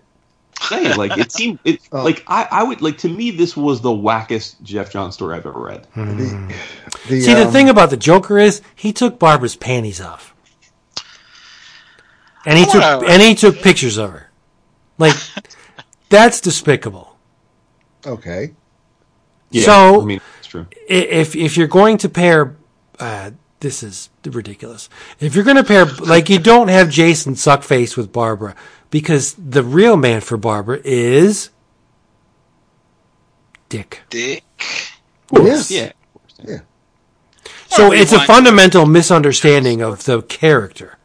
Well, and but see, and now I should really enjoy the last laugh on Jason because What's this? he leaves a note, and he's so stupid. He leaves a note for Barbara, tapes it to her front door, yeah. and he's like, What? He's like, listen, um, Again, is I this wanna the make number a three again? Yeah, this is number three. Oh my god. it's it's after it's after everybody's been caught it's after and and this was you know it's it's also the the end the really finally true end hopefully maybe sure of joe chill because Oh my god, they're still dragging that out. yeah well we see him flatline because he's got cancer so he's actually he leaves a note for bruce wayne and I thought he um, died long time ago. But yeah good yeah news, of course he good did news, the, the vat of chemicals that will turn you into the Joker will cure your cancer. What? Oh yeah, no, that Well, was that makes kind of sense though. So so so Jason leaves this note, and he's like, I, I know I've come across cold and distant, but I know you know why. I've always admired you, Barbara. Your strength, your determination, your heart. Um, you think what happened between us was a mistake, that it was a moment, uh, but I think we could be great together. I really do, because you know Oh, when, when when when your brother's been somewhere, you really want to go there too. I'll give up being Red Hood for us. Ah. I can be something else, or I can just I can be just Jason. All I need is one chance to prove to you I can be better, and I will devote my life to making you proud, happy, loved. If you don't think I'm worth one chance, if it was all just you caught up in everything, then throw this letter away. I'll never mention it. I'll even understand whatever happens. I love you. Yours, Jason, as the tape. Oh my god, this sounds like a Hallmark Christmas movie. The note falls to the floor and gets swept up by Happy Time cleaners, and Barbara will never read it. Oh god, And- this is torturous. So, the best, the That's best thing, saying. the best thing about this issue, and and and these are the the whole thing with Joe Chill, and the final. That's few so pages- ham-fisted, man. but but but the final few pages could have been told in one of the DC holiday anthologies or or or a few pages in an annual in a backup but basically we get flashbacks to the killing joke and what happens after the killing joke and if you want me to I will spoil it for you Nah, I don't really care. You know why this wasn't successful? I'll be honest. And you're gonna hate me. Not enough jokers. No, Snyder didn't write it. Based- Snyder didn't write it. Oh my god. Okay. I mean I know I know you're on his tip right now and that's cool Oh, I'm so on his tip. but but but I don't necessarily think that Dude, come on. I don't know if this was Snyder's story. To, I mean, obviously it wasn't John's story to tell, but I don't know if this, Snyder had a great run. Still, we won't let the character go, but he's got a great run on Batman, no doubt. Still doing it. That's what I'm saying. Death metal, Man, still man, doing man it. does not know how to let shit go, and that's fine. Doesn't have to if he keeps telling great stories. That's debatable. And he is. you- That's you not have- debatable. No, That that is- is that, that that's proof. subjective. No, it's it's not. So so, I- just because he Verified. had, it's like it's it's like Doug Moench coming out of retirement to to write a band. It's like you know there there are only certain certain people I think. And yeah, when when if if he ever does leave the character alone, if you look back ten years later and say, you know, when I list the top three or five greatest Batman writers, yeah, I'm not talking about the amount of Batman stories he's written, but you know, actually stories that that that stand the test of time and hmm. and and define what Batman is to me. I'm sure for a lot of people, Snyder's definitely going to be in the top three. Yeah, quantity has nothing to do with it. Exactly, exactly. And, and I, I'm and thinking we're going to have a problem come 11 o'clockers. I don't see how we'd have a problem. Oh, I, think mean, we're going to have a problem. why would we have a problem? You don't know how many places to put Snyder in? I mean, keep in mind that most, I mean, Snyder's Batman run ended years ago, so I don't know how Right. you're going to put it in the 11 o'clock. Well, no, but there's well, there's Dark- Snyder Dark- still Dark- hasn't. Death I mean, yes, yes. oh, you could throw you could throw your death metal little love Yeah. in the in the battle. And no one's going to be mad at you for that. Mm, okay, yeah, I don't know what the problem's going to be. it's a conden- d- death metal is a continuation of Snyder's Batman run. Okay, that's good. Which you know, again, the, the Three Jokers was supposed to be a continuation of something. Too. I mean, it's Yeah, great. I, It's- I'm scared it's- because from what I'm hearing from you guys, I'm not going to prob- I'm not going to like the third issue. No, well, I'm no, you're not. I mean, yeah, seriously. I you didn't you didn't read the second Now, one. Now Tony wanted to interject. Not all of Seemed it. Like he might take issue with some of our All right. consternation. Oh, I forget what we were even talking about. I don't care about this book. I had I finished half this bottle of wine. All right. Half, Good. We're loose. my dude. We're loosey goosey. You need to catch up. I do have a I do have an in your travel. Jason, do you have an in your travel? Did you go already? We all have in your We did- travels. We're not didn't even close yet. to that yet. We all have stories. We do. I don't want this episode to end. What, what what kind of wine is this, Tony? Oh, you know what? I thought I had menage a trois. But it's Manischewitz. What? It's called Lou. He's such a dick. Lou. Dobbs? You are Lou s- such a Lou. Dobbs is just crazy as a shithouse rat. Look at his copper. upset. Look at fucking shiny copper here. Fucking Lou Dobbs. Lu. It's got a dragon on it, like a Chinese dragon. Ooh, Cabernet Sauvignon. Has Nice. Robles. Oh. West Oh. Coast represent. that's his shit.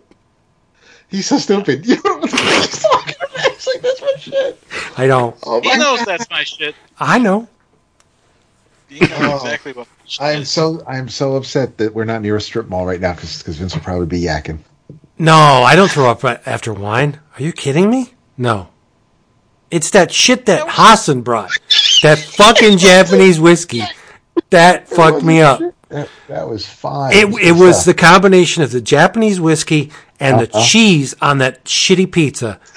That Oh you, oh, you had pizza, my oh here we go.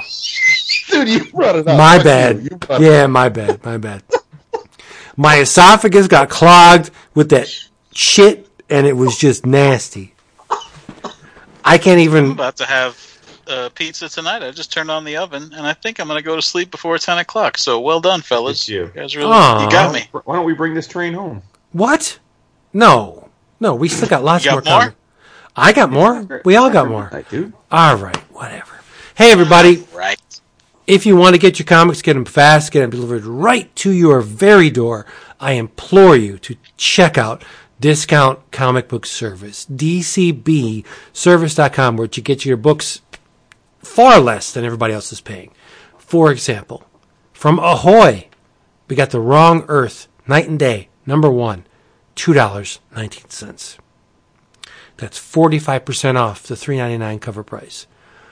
From the University Press of Mississippi, M-I-S-S-I-S-S-I-P-P-I, The Mysterious Travelers, Steve Ditko and the Search for a New Liberal Identity, Zach Kruse, mm, my man, $30. No, I ordered this when Zach Kruse was on your show, so I won't be getting so this. DCBS savings. No, but uh, I'm very excited for it. Yes. well, kudos to you, but you get a free signed book plate from Discount Comic Book Service. Yes. Other people will. Yes, Yeah, other people will. And uh, the cover price is 30 bucks. Your price is 21. That's 30% off. That's a really significant savings for a university book, university press book. These things aren't, there's not a giant print run on these things, but it's our boo, Zach. You gotta read it. Nobody understands Zach like, uh, or sorry, Steve Ditko like Zach. And last but certainly not least, Rain Like Hammers, number one of five. Brandon Graham, Image Comics, four ninety nine cover price. Your price two dollars forty nine cents. All right, I'm gonna lose Jason, but you know what? It's it's all part of the deal. Um, I implore you to read from my man Simon Hanselmann. One more year. This is Megg and Mogg. I think it's volume two. Uh, there's a, a YouTube video in which um, Simon Hanselmann is interviewed where he lines out uh, the uh, the correct reading order for the Fantagraphics Megg and Mogg stuff. I don't know where this falls, but um, I implore you to read it because I'm going to read one page to you, and this is exactly why I love Hanselmann and Megg and Mogg. Damn it, I didn't put my glasses on. Hang on. They're right there. I know, hang on. This dude really just ran to get his glasses. All right, glasses on. 55. It sucks. Don't get old, people. All right, Megg and Booger are in a health club, and they're they're working out and shit, and they're they're, they're going at it, and um, Booger says, "What?" And Megg says, "I forgot my fucking smokes," and she's like, "You got any?" And Booger's like, "No." She's like, "Shit, let's go outside," and there's a a, a box of sand that people discard their butts into. And Megg is, is poking through it. She's like, oh shit, here we go. Here's a good one. And they, they light up a discarded butt. And, uh, says, nice, classy. And Megg says, you know what? Fuck it. Fuck everybody and everything. That's why I love Simon Hanselmann and Megg and Mogg because it's a fuck you to everything anybody holds dear. Religion, jobs, status quo, politics, everything that people ascribe to, this book gives a big old stiff middle finger middle finger to. The the the gist of it is Megg and Mogg and everybody in the in the house, Owl and Werewolf uh, Jones, they just like getting fucked up. That's the crux of these stories. These characters will do anything to get turned. Ketamine, morphine, pot, alcohol, whatever. Um, they just like getting fucked up because the world is so oppressive that they need a release valve. This entire that's the entirety of Bang and Mogg. You know what's crazy is like uh, six months ago, I would be like, oh, "That's kind of gross," and now you tell me a story about somebody pulling a cigarette butt out of a fucking ashtray and smoking it. I like, I'm shrieking inside my head. I'm just like, "That's the a nightmare." Holy shit! They don't World's care really, though. Uh, But but the I mean, wor- the world of COVID is this has set in 2020? Uh, yeah. The wor- well, Hanselmann is doing a, a, a COVID strip currently on Instagram. So that is not this. But yeah, there, there's a disregard for basic hygiene in this book. Um, uh, for example, Owl is kind of pissed off because he's paying 80% of the rent money. And he's like, y'all need to get fucking jobs and Megg and and and uh, Werewolf Jones and and the the group and and they're just like, nah, we're not going to get jobs. He's like, no, you really need to get fucking jobs. So he gets them a job at this outdoors company that is it, it prides itself on being not sexually explicit, but a bit risque. Like they have flip flops with with ladies in bikinis on the flip flops, and so where uh, and and it's compounded by the fact that Owl's father is friends with the owner of the business. So um, Werewolf Junior's butt plug shifts, and he, he's he's in he, he's in the kitchen of this business saying, "Yo, his pants are all down," and he's like, "Yo, can you help me get this butt plug? It's shifted." And the owner's like, "The fuck is going on?"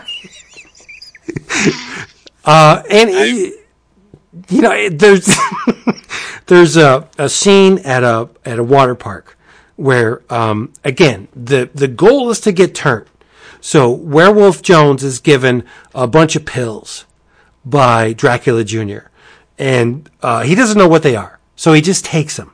He doesn't give a shit. Um, and one of the pills in the group was generic Viagra. So he was already wearing a thong where his balls were hanging out. So he, he took generic Viagra and he has a massive hard on. And it's like poking the thong out. He's walking around with a massive hard on. And he's like, this isn't a legit hard on. It's fake because I took generic Viagra. So disregard it. But still, he's walking around with a rampaging hard on. And long story short, they assumed that the the proprietor of this water park was a pedophile. And it turns out he had um, a two way mirror installed in the, the section where the people would come off the water slide and go into the water, and he would masturbate while watching the the patrons go into the water. And so Werewolf Jones shatters the glass with his heart. Like you have to read it. Okay, I'm, my verbalizing of the events of this book is not going to do it. You you just have to read it. Butt plugs, hard-ons, massive drug use, um, consensual sex between breeds of people and animals. Like Hanselmann is my dude. The, do I need to say that? I think it's a given, right? I have something to say. Please say it. I have remembered what I wanted to interject earlier, mm. and it's just that I have been sitting here all night thinking about how Vince read three issues of my comic where dogs are the trophies of a serial killer taken from murders, and the rules are regular animated movie rules where dogs can talk to each other, but they don't understand people, and people can't talk to dogs. And he thought maybe what was going to happen in the next issue was the killer was going to pull a lady's panties off, and then she was Yeah. going to be half dog Yep. and have a dog's dick. A giant That red rocket. That's why I come back to this show. That's the sort of perspective I want.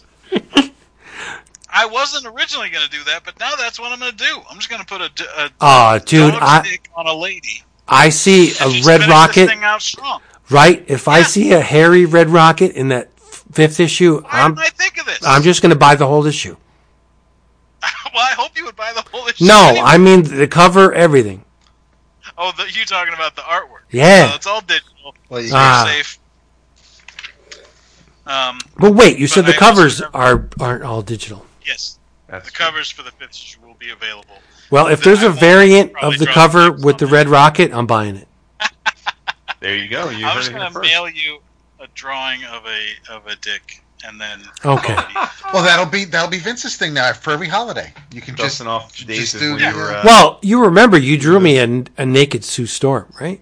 Drew some boobs. Oh, listen, I don't ever forget that. I have that in a place of honor in my reading room. But anyway, the nasty, filthy, dirty things that I would do to Simon Hanselmann, I can't even begin to tell you. okay. Um, I'm on board. I looked this guy up. I like what he's doing. I will definitely give him. a no. I I think he's one of the the loudest, most um, vibrant voices in comics right now. And um, yeah, I know he's one of the the the uh, I don't even know like the like the um the hipsters love him which is is a, a yeah bone of contention with me but i think that it's one of those rare in, instances where the the art and the commerce have dovetailed. The the idiots that don't know what they're looking for love them, but the seasoned comic professionals and and fans like ourselves, th- we love them too. So it's it, this doesn't happen very often. But Simon Hanselmann is one of those guys. Jay, I know Jason doesn't dig him, but whatever. Well, I mean, I, I read Megahex on your recommendation. I know, and you didn't me. like it. It just didn't click with you. Yeah. but um, he is the the comic equivalent to um, Gonzo journalism. That's it.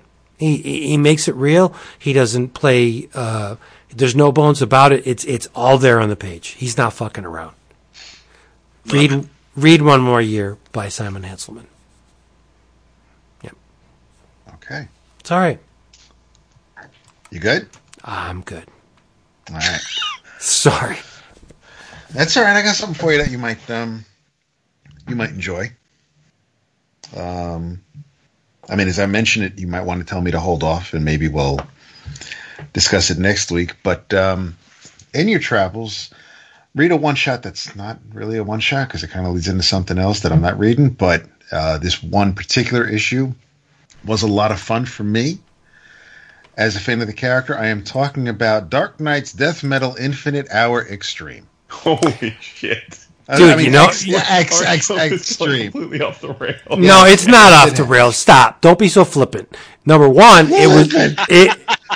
Number one, it was a great issue. Two, you're doing yourself a disservice by not reading death metal. Whatever. No, I'm saying we're going off the rails because DAP is bringing up the, this book, not you. That, Yeah. That's No, but the re he read it because you don't. There's no baggage with it.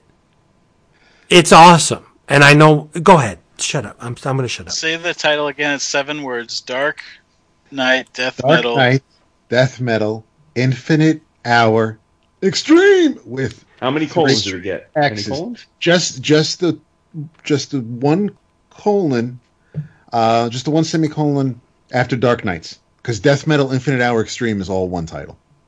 Okay. This has been a real challenge for graphic designers at DC, uh, keeping up with all this nonsense. Yeah, They got a lot to work with. They have Imagine a lot people trying that to file do, these in their they're- long boxes. seriously.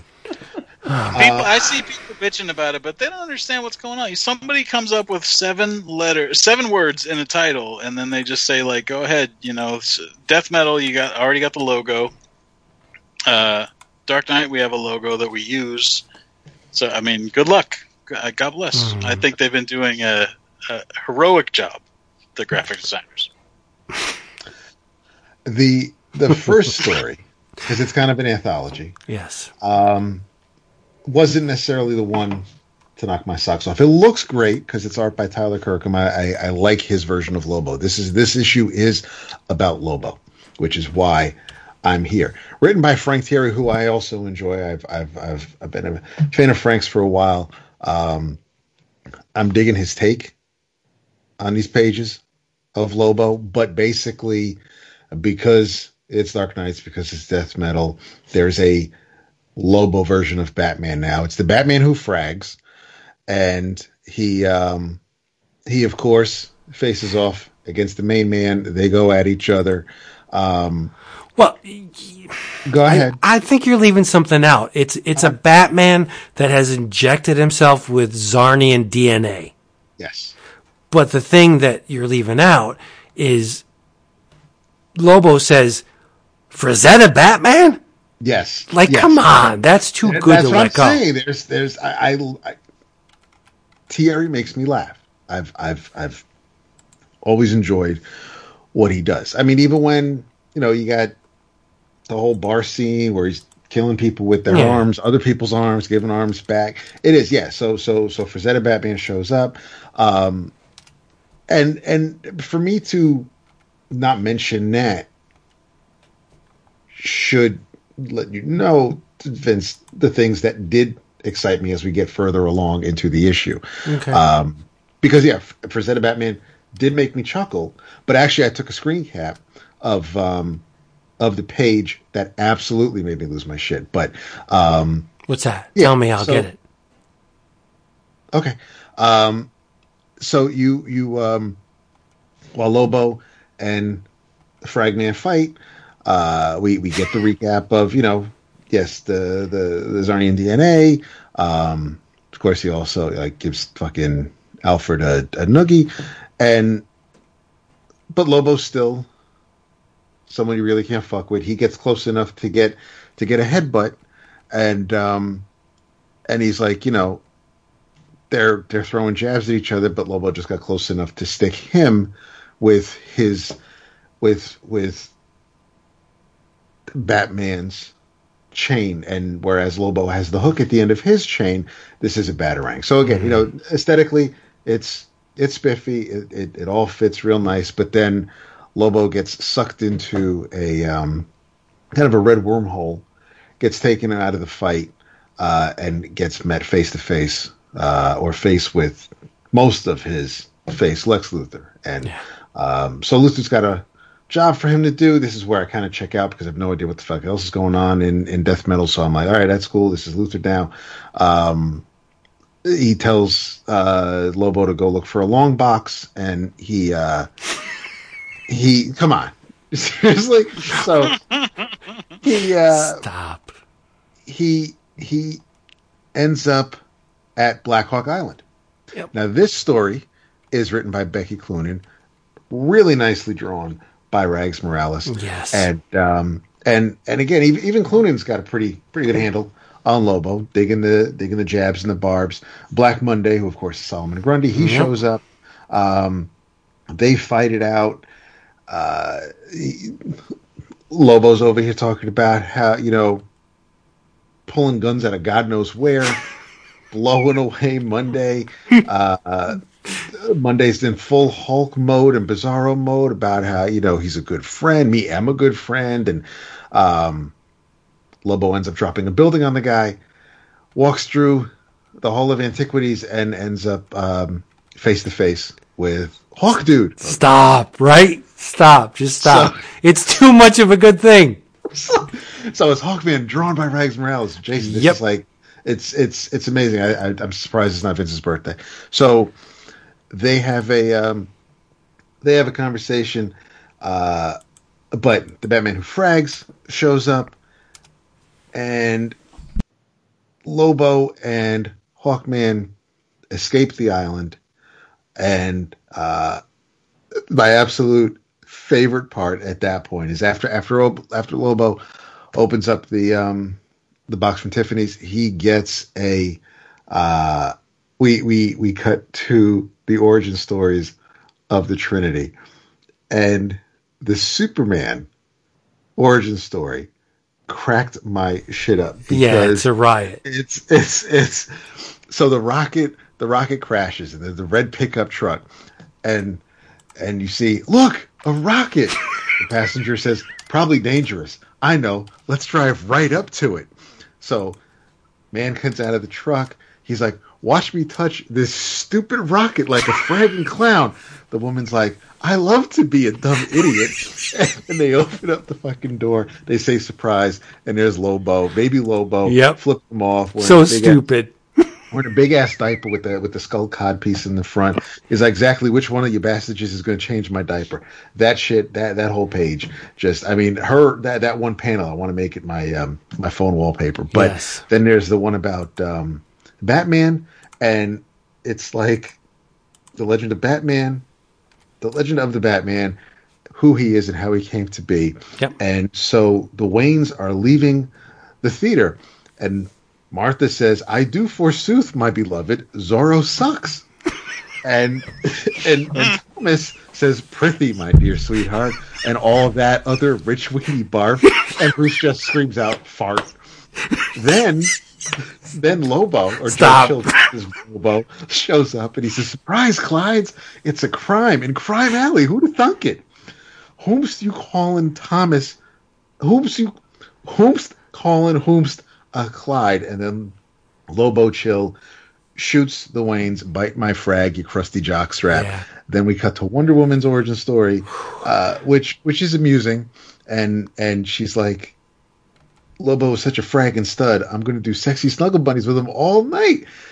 So I don't know if this is supposed to be Hippolyta, but she's like, look, in the ocean, dolphins. And there's a young Diana. She says, Dolphins are the only thing worth saving in this miserable universe. Wonder. Oh no, it's not. It's not Diana because here comes a Wonder Woman flying in. Hang on, you precious dolphins. I'll save you from these insufferable lamers. And then there's a guy saying, "Help! I'm too wimpy to live." And then Wonder Woman says, "You're not a dolphin." And then Cyborg Lobo, Green Lantern Lobo, and I don't know if that's supposed to be Martian Manhunter Lobo, but they're all. Oh yeah, yeah, yeah. So it says I'm the Martian main Manhunter, and I mean Superman one just just fucking made me lose it. But this this particular story um, was illustrated by um, the phenomenal uh, Denys Cowan and fantastic Bill Sienkiewicz, written by Sam Humphries. Right. Uh, the the epilogue is, I mean, Brainiac shows up in a housecoat. Um, it's it's just Lobo whips out the most extreme gun he can. It, it was kind of worth it just for the goddamn Superman origin. But it, it, it the the last page, of course, you know, it it's leads into Death Metal number five, which which came out this week. Um, but when the Batman Who Frags shows up at uh, the Hall of Justice on this particular world, he um, he's screaming that he's still alive. You can't keep a good Lobo down. I'm going to get my revenge. I'm going to frag you until, and then he gets knocked out on his ass, and the entire Justice League of Lobos stomp a mud hole in him and walk it dry, and and that's that's the end of the issue. But yeah, that it this was it was again, it, if it wasn't Lobo, no, I wouldn't have checked it out. But it, everybody, everybody involved in the book, it, I'm right now, Vince, at least, because again, you you tell us you're going to want us to read it when all is said and done. But as far as right now, because I'm lost with any of it uh, for this particular one shot, um, and again because it's Lobo, uh, everybody involved in this issue uh, did a great job on the character, from the writing to, to the art. It was it was a lot of fun. It was it was a great distraction, great diversion. It was um, it it was kind of what I was expecting, and and and I'm I'm so glad for it. But goddamn, that that Superman origin fucking made me lose my shit. Yes. Um, you were lucky that you there was no baggage, uh, death metal baggage with this issue. You could have just jumped in, enjoyed it, and jumped out. Which Yeah. I'm glad because if it greases the wheels to have you read death metal down the line, you're you're going to be a better person for it. I have a feeling when it's Vince's month to do the book of the month, all eleven are going to be the collected death metal. Uh, I mean, I can only imagine the collected editions that are going to come out of death metal. They're all going to be phenomenal because the tie-ins have been as awesome as the main series. Uh, I, just saying. I believe you. What you got, Jason? Um, yeah, well, we're going to veer away from that whole line of, uh, of uh, story. Oh, that for my inner travels. Um, probably surprised to no one. Um, well, I was very excited because a few months back I placed a pretty big order uh, with our good friends at Magnetic, and uh, I guess I didn't realize that I like.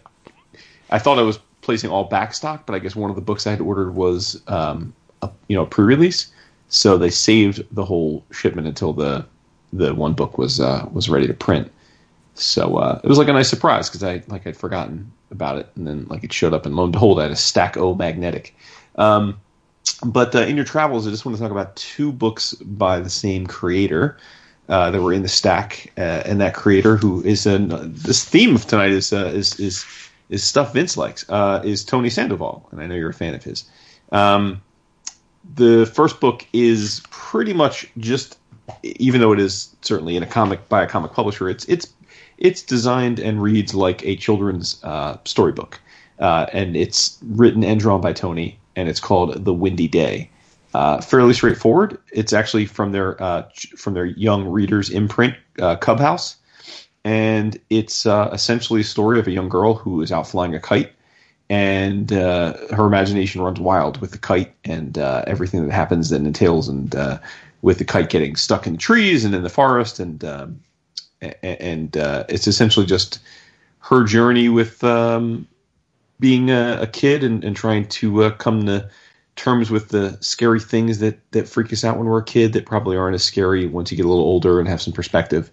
Um, it's a picture book. You know, there's like one spot illo on a page with with a narrative uh, word. So um, definitely as much storybook as comic book.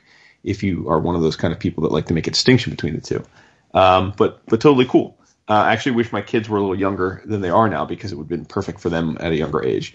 Um, and then the the knock me on my ass book, which is definitely a more traditional uh, graphic novel, um, was drawn by Tony but written by Pierre Paquet.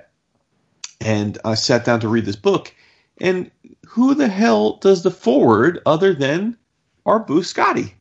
So Skottie did the forward for this, yeah. So this book was released in 2015, and uh, Skottie writes the forward at the time. Um, and this just completely escaped my purview back then. Shame on me for that. But uh, once again, written by Pierre Paquet, drawn by Tony, and it's called A Glance Backward. And it's um, my youngest is 11, so this hits home because this is an 11 year old kid named Joey, and he's a normal kid. He's coming home from school, has a few shekels in his pocket, a little bit Willy Wonka esque, but he doesn't go to the candy store. He instead goes to the uh, magic and novelty shop where he buys fireworks and is very excited to have fireworks. But of course, he has to hide them from his mom because they could be dangerous. He'll shoot your eye out, type of thing.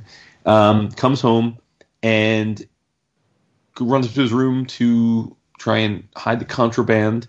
And something strange happens where he's pulled into the wall of his own home into a surreal landscape. Uh, and this is where Tony Sandoval really just goes goes batshit crazy with with with his artistry. He um, Joey just goes on a meandering journey, very much in the vein of um, uh, Allison through the Looking Glass, um, where you just every room he he breaks through, he breaks through a wall and goes into another room. Um, it's just a totally different landscape with a different set of physics and realities and different different vibe. And uh, some are scary, some are just like defy the laws of, of physics. Some are um, evocative of like a children's fairy tale. But he's just going on this journey and he's trying to get home and he's freaking out because it seems like he's getting further and further away from home.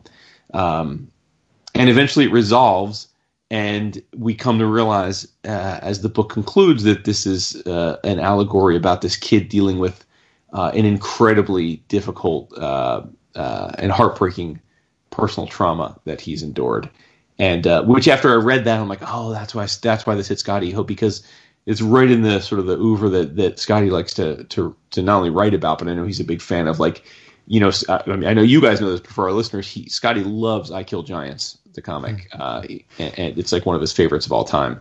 And uh, if you've read that, you might get a hint as the kind of thing that young Joey is dealing with. Um, so yeah, man, it got me super verklempt. You know, as I said, I have an 11 year old kid, and uh, and and so it just it hit me right in the feels, and it's just ma- it's magically drawn by by Tony uh, as he goes through this this just completely surreal landscape of different worlds and and uh, uh, and experiences. So huge, huge recommendation. I mean, I, I definitely recommend uh, the the Windy Day, but but mainly for people who um, have younger kids and, and want to have that kind of a all ages little short story to put them to bed to. But for all of you, I recommend a glance backward. Um, it's it's fantastic and uh, worth every bit of the praise that Skottie heaps upon it in the forward. So uh, once again, it's uh, by Pierre Paquet and Tony Sandoval by Magnetic. Nice. Good picks. Uh, I got one. Uh, it's it's a follow up on In Your Travels uh, from Vince actually, Ooh. and it's uh, Star Wars Darth Vader by Greg Pak and Raphael. Oh, Hanko. nice. I have the past Yeah. few issues I have to catch up on. That's great. Uh, all right. Well, I won't spoil it all the way for you, uh, but it's just super good. Uh, what, like I wasn't looking at this book at all. I was just like I had read uh, all of the Gillen Darth Vader, and I read some of the Soule Darth Vader, and then I was just like, all right, well they're doing Darth Vader. I'll just let it uh, chill. Uh, and then Vince described on this show the the premise of the first issue of Darth Vader, which is basically Darth Vader. Uh, in Empire Strikes Back, reaches out to Luke and says, "Join me and rule the the galaxy as father and son." And rather than do that, Luke uh, jumps into a bottomless pit And then Darth Vader's just like, what happened to this boy to make him such a pussy? And so then he just goes on a, a journey, traveling around trying to figure out what happened to his son that could have made him uh, so different. And it, and like just that premise, I think is so great because it's so fathers and sons, right? Like we all have dads who are, I don't know if we all do. I definitely have a dad who thinks that I'm fucked up for thinking the things that I think, and I think he's fucked up for thinking the things that we that he thinks, and we came from almost exactly the same place, you know. So like, what happens?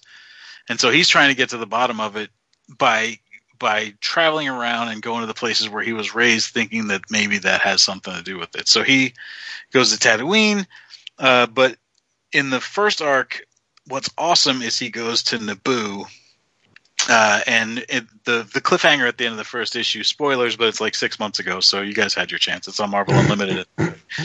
uh, at the end of the first issue, Padme shows up, and she's just, and and shocks him. You know, like she's there on Naboo. But of course, like it got me. It got like I feel like when you recommended it, Vince, it got you. But obviously, she had handmaidens and stuff, Mm-hmm. and so when we come back for issue two, it's not Padme, it's Sabe, which I think is like the Rose Byrne one from episode two. And she's one of these Amidalans who are this unit of freedom fighters on Naboo who are still protecting like the memory of Padme Amidala and like fighting for the things she believed in. Uh, and people that are in this group are like the handmaidens, Ric Olié from episode one, who was that dude that was like, that little droid did it. Uh, it just like it, like it sound like I guess when I'm describing it, it sounds a little bit corny, but it was so cool to me. This book, for context, sort of reminds me of The Mandalorian, in that it's taking things from previous uh, Star Wars episodes recontextualizing them and using them in an interesting way to sort of fill in blanks. Mandalorian's doing it with like a whole new character, and so they have a little more room to breathe. But this is cool. Like I thought the idea of the Amidalans was super cool. And what's going on right now is uh, in issues uh, six and seven, maybe five, six, and seven. Uh, the Emperor finds out that Darth Vader, while he's supposed to be hunting down Luke Skywalker, is actually just going around, sniffing around, trying to find out uh, what made his son into such a little bitch. Uh, and he punishes him. He takes Darth Vader back to uh, Mustafar, just rips him apart with the Force, and leaves him laying there, you know, by the lava, right where he lost the high ground. And now Darth Vader has to sort of like pull himself up and make himself into like it's sort of like a trial by fire, which I think is kind of cool because like Darth Vader, when you look at it through the lens of the prequels, uh, he doesn't have a lot of agency in becoming Darth Vader, right? Like he just sort of gets tricked, you know, and maybe he's headstrong and and there are like issues with how he was raised that sort of leave him wide open to being able to get uh, turned to this direction, but uh, this comic books it sort of does something I don't think anybody else has done, which just says like, look, this guy's Darth Vader. Like, he's not just a little boy that got tricked. He actually has to choose to be this way. Like, he's the guy that killed those little babies and all that other stuff. Like, he's a badass dude. I, don't mean badass and the murdering children is badass. I'm just saying, Darth Vader, widely considered to be badass. Uh, but in the evil sort of way. And th- this comic is doing a great job of sort of describing that. I feel like the Gillen stuff uh, sort of showed you how like clever he was and determined, uh, but this book is sort of showing you like uh, how nasty he is, like how just badass he is, and and using comic like not comic Star Wars continuity stuff to do it with. I I love it. It's my favorite Star Wars thing right now. I was really digging the last uh, run of Doctor Aphra, uh, and I'm sort of waiting for this new run to pick up. My buddy Ray uh, Anthony Height is about to take over, so I'm psyched about that. Uh, in the next issue that comes out, uh, but for right now, Darth Vader is my favorite Star Wars comic. Also, in your travels, pick up Crone from Dark Horse, uh, my studio mate Dennis Culver, and my buddy Justin Greenwood, and the colorist on uh, Time Shopper and Stray Dogs, Brad Simpson, uh, did this book at Dark Horse last year, and it's a super simple pitch. It's Old Man Red Sonja. It's fucking great. Highly recommended. Trade came out today or yesterday. Nice. Now, question to you, having Yes. read um, Pak's Darth Vader, Yes. is not the entirety of Star Wars Episode four, five, and six completely on the shoulders of Obi Wan for not kicking that motherfucker into the lava when he had the chance? It's his fault. You're saying Yes. he should just just quashed this problem. Yeah. mean, yes. Yeah. I mean, the Force doesn't tell him the future. You know, like he didn't. This guy's his brother. He said it right. Dude, but You were my common sense should. This this guy is evil, murdered children, has shown a propensity for the dark side of the force. Kick the bastard into the lava. End it all. You have no more baggage to carry. I mean, that's like the owls dropping the rings into the you know Mount Doom of Mordor. Like, if, of course they could have just Oh, why don't out the Eagles just yeah carried them all the way to Or- yeah. Well, Eagles. true. I got- I get that those is Eagles true. confused with owls. Yeah. But still, I mean, a lot of um, the Star Wars that we know and love is on the shoulders of Obi Wan because he I didn't. put myself in his shoes, right? Like he fought alongside him through the whole Clone Wars, and then all of a sudden one day he the Force tells him or somebody else tells him like this guy killed all those little kids. You know, like I'm sure when they're fighting on uh, Mustafar, he knew about that because he was really going hard on him, yeah. chopped his legs, legs and arms off and stuff. But even then. I'm sure he wasn't thinking like if I let this guy live, they're gonna invent a thing that can blow up whole planets, and Alderaan's gonna get blown up. Uh, how you do know, you? like they how weren't do even you thinking about that back in those but days. how do you not know?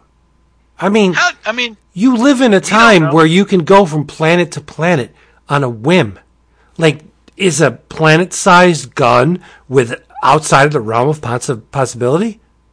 Seriously? you're saying that as somebody that's seen Star Wars for 40 years. Like. Obi Wan Kenobi never saw Star Wars. He didn't know No. they were to come up with that. But Obi. Obi Wan was a smart dude, right? And I'll, I'll be totally honest. Jason or David killed kids. I'd liquefy them. I would, just to stop them I from mean, doing it again. Fair enough. But I wouldn't think that they were going to then. The next step would be blowing up a whole planet. Or if you jump to the sequels, a whole Hosnian system. I mean, you know, there's a lot of escalation going see, on. now, now you're getting a little bit, you're getting a little too deep into the mythology. Anyway, Star Wars Darth Vader back, Yes. back, back. It's the best Star Wars comics right now. It's some of the best Star Wars comics that Marvel's done in this whole, uh, you know, since what, Yeah. 2015 and whenever they started doing them. It's totally fucking great. agree. Yep, yep, yep, yep. I think And you're the- right. The, the latest one, they brought in a thing that was uh, he- heretofore only in like concept art and deleted scenes and stuff, and that's the type of shit they do that I super love. Is they like they don't sort of leave any little piece uh, unused. You know, they use all the parts of the buffalo. So, highly recommended. Agreed. Fantastic. That's it. We've all done it in your travels. We did it. We have. Ah. Well, we would like to thank Tony, as usual, for spending some time with us. But more to the point, you must check out Stray Dogs. Order it beforehand in previews. Once you see it in previews, order it. Order every issue. There's five of them, right? Put it on your pull list. Yep. Yep. Get them all because it is going to be a big deal. It's a I, I hope you're right. I would really appreciate if you guys did that. Uh, I believe in everything that I ever come on here to pitch, uh, but I don't come on here to pitch that much stuff. You know, like uh, Yeah. you don't hear me talk about the, my work for hire stuff. Uh, this one is is really my heart. Like it's it's sort of it's a thing that I feel like only me and the people that made it could have really come up with. So uh, if it's something that interests you at all, uh, I, I recommend it because I don't think it's going to come around again. Like I don't think somebody's going to do the second Murder Dogs comic. You know, Nah, not happening. So stick around until the giant red rocket appears in issue five. Uh, no, seriously, Stray Dogs, get it. It's going to be. Uh, we've read three issues out of five, and we can attest it is. It's very good. Very good stuff. Oh, thank you. Kudos to you. And, and thanks for having me on. Thanks for letting me come and chill. Uh, I appreciate it. Uh, you know, I always like coming to hang out with you guys. Yeah, you don't need to thank us. You're you're you're just. I'll see you guys next week, right? Jason's Like the song, vacation. "We Are Family." No, seriously, I was going to say that Jason is going AWOL tomorrow, whatever. Yeah. So Dap and myself are going to need somebody to help us through the next episode. I'm in gross violation of the CDC's wishes tomorrow. Yes. How like how prepared are you? What are you doing to prepare for this? Are you do are you quarantining? Well, well, my wife and I flew down to Florida in September uh, by necessity, and it was surprisingly orderly. You know, like the airport was pretty empty, and like the airline was like, everyone's got to have their mask over their nose. If you don't do it even for a minute, and we and we catch you, you know, we're gonna have the marshals. You know, like they were like very much like, yo, this is serious. Like, don't fuck it, don't fuck around. Um, Yeah. Um, so you know, like, and again, like, we didn't have a choice; we just did it, and then, um, yeah. So I mean, I'm expecting it to be similar. You know, it is the holiday, so I don't know. It's I have no idea if the holiday combined with the exponential growth in COVID cases in the last two months will mean it's like empty, even like still empty, or if it's le- I don't know. Like, I don't know what to expect in that regard, but. Um, what are you gonna do, man? You gotta, sometimes you got to do what you got to do. I mean, you know, Yeah. it's suboptimal, but but it is what it is. So. the whole fam go? Like our, you mean, yeah, my my wife, yeah, the, that's why we're yeah the five The of us boys? going, yeah, yeah. Can I mail you antibodies? I wish you could, man. I wish I could. Oh, whoa, whoa, whoa! Wait, Overnight me can I your blood. I'll just drink can I as part of some plane. somehow transfer my antibodies to your wife? dude? Seriously? dude. That's an idea. No, you got to give it up. That would save your entire family. Turns out Vince has a secret red rocket. It ain't that secret, bro. It ain't that yeah, seriously. secret. Yeah, and it, it it has a big old red target painted on She's Jason's got her wife. hair highlight, new hi- new highlights. Vince. She's a All woman. enough of this. Oof. So, hey, thank you for being here. Um, if you would be so kind to follow us elsewhere, we're on the Twitter and the Reddit and the Instagram and the Facebooks. We have a Patreon presence if you would like to take a peek at that. A lot of fun going on. Patreon.com forward slash 11 o'clock comics 11OC, no apostrophe. In the meantime, say goodnight. I gotta get some ding, ding, ding.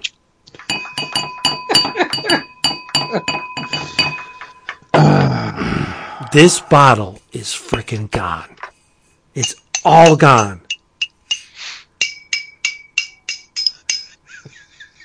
Wow, that was pretty good. He has Uh, a mug and a wine bottle. thank you, David. David. Good night. Yeah, here, here's the part where he pretends to not have time the entire thing. I think he's just been faking you for 13 years. Like, I don't think he's ever really keeping track of this shit. Oh no, I think dude, he, he's it's- keeping track. It's been like four hours we're talking about comics. You He's know. he's seriously keeping track of it. Oh, Yeah. good lord. And now he's so flippant, like, I'm not paying attention. Oh, wait, look at my chronometer. Boom. How do you think Dude. you developed Yeah. this skill? Like, where do you learn something like? Oh, there. No, I don't think it's. I don't. We don't know. I think he was born with it. I seriously think he was Who's born with it. on this? Time trapper. He's a time traveler. Yep. This is the thing he time that's traveled. it. That's right. Yeah, Not- I'm not gonna fucking kill Hitler. No, time trapper. I can't kill Hitler as a baby because then Vince would liquefy me. That's a different kind of baby. Oh, That's not an innocent Jedi baby. That's fucking evil Republican baby. Jason, you- have a very happy Thanksgiving. Be safe. Same to you, I'm brother. Excited, excited to see the family. I'll be by myself eating a Popeyes turkey. Aw. Dude, my son has a, a tremendous affection for Popeyes. he loves that. He, I have Fifty to. dollars. So two hours in the oven. This turkey is a full turkey. It comes already with the herbs and spices of Popeyes infused. It's already cooked Wait, Popeyes makes turkey? for Thanksgiving. Yeah, Get the hell! Don't tell my son. Don't. Okay. get Vinny Beats a COVID present. A little survival. COVID. That's it for that one.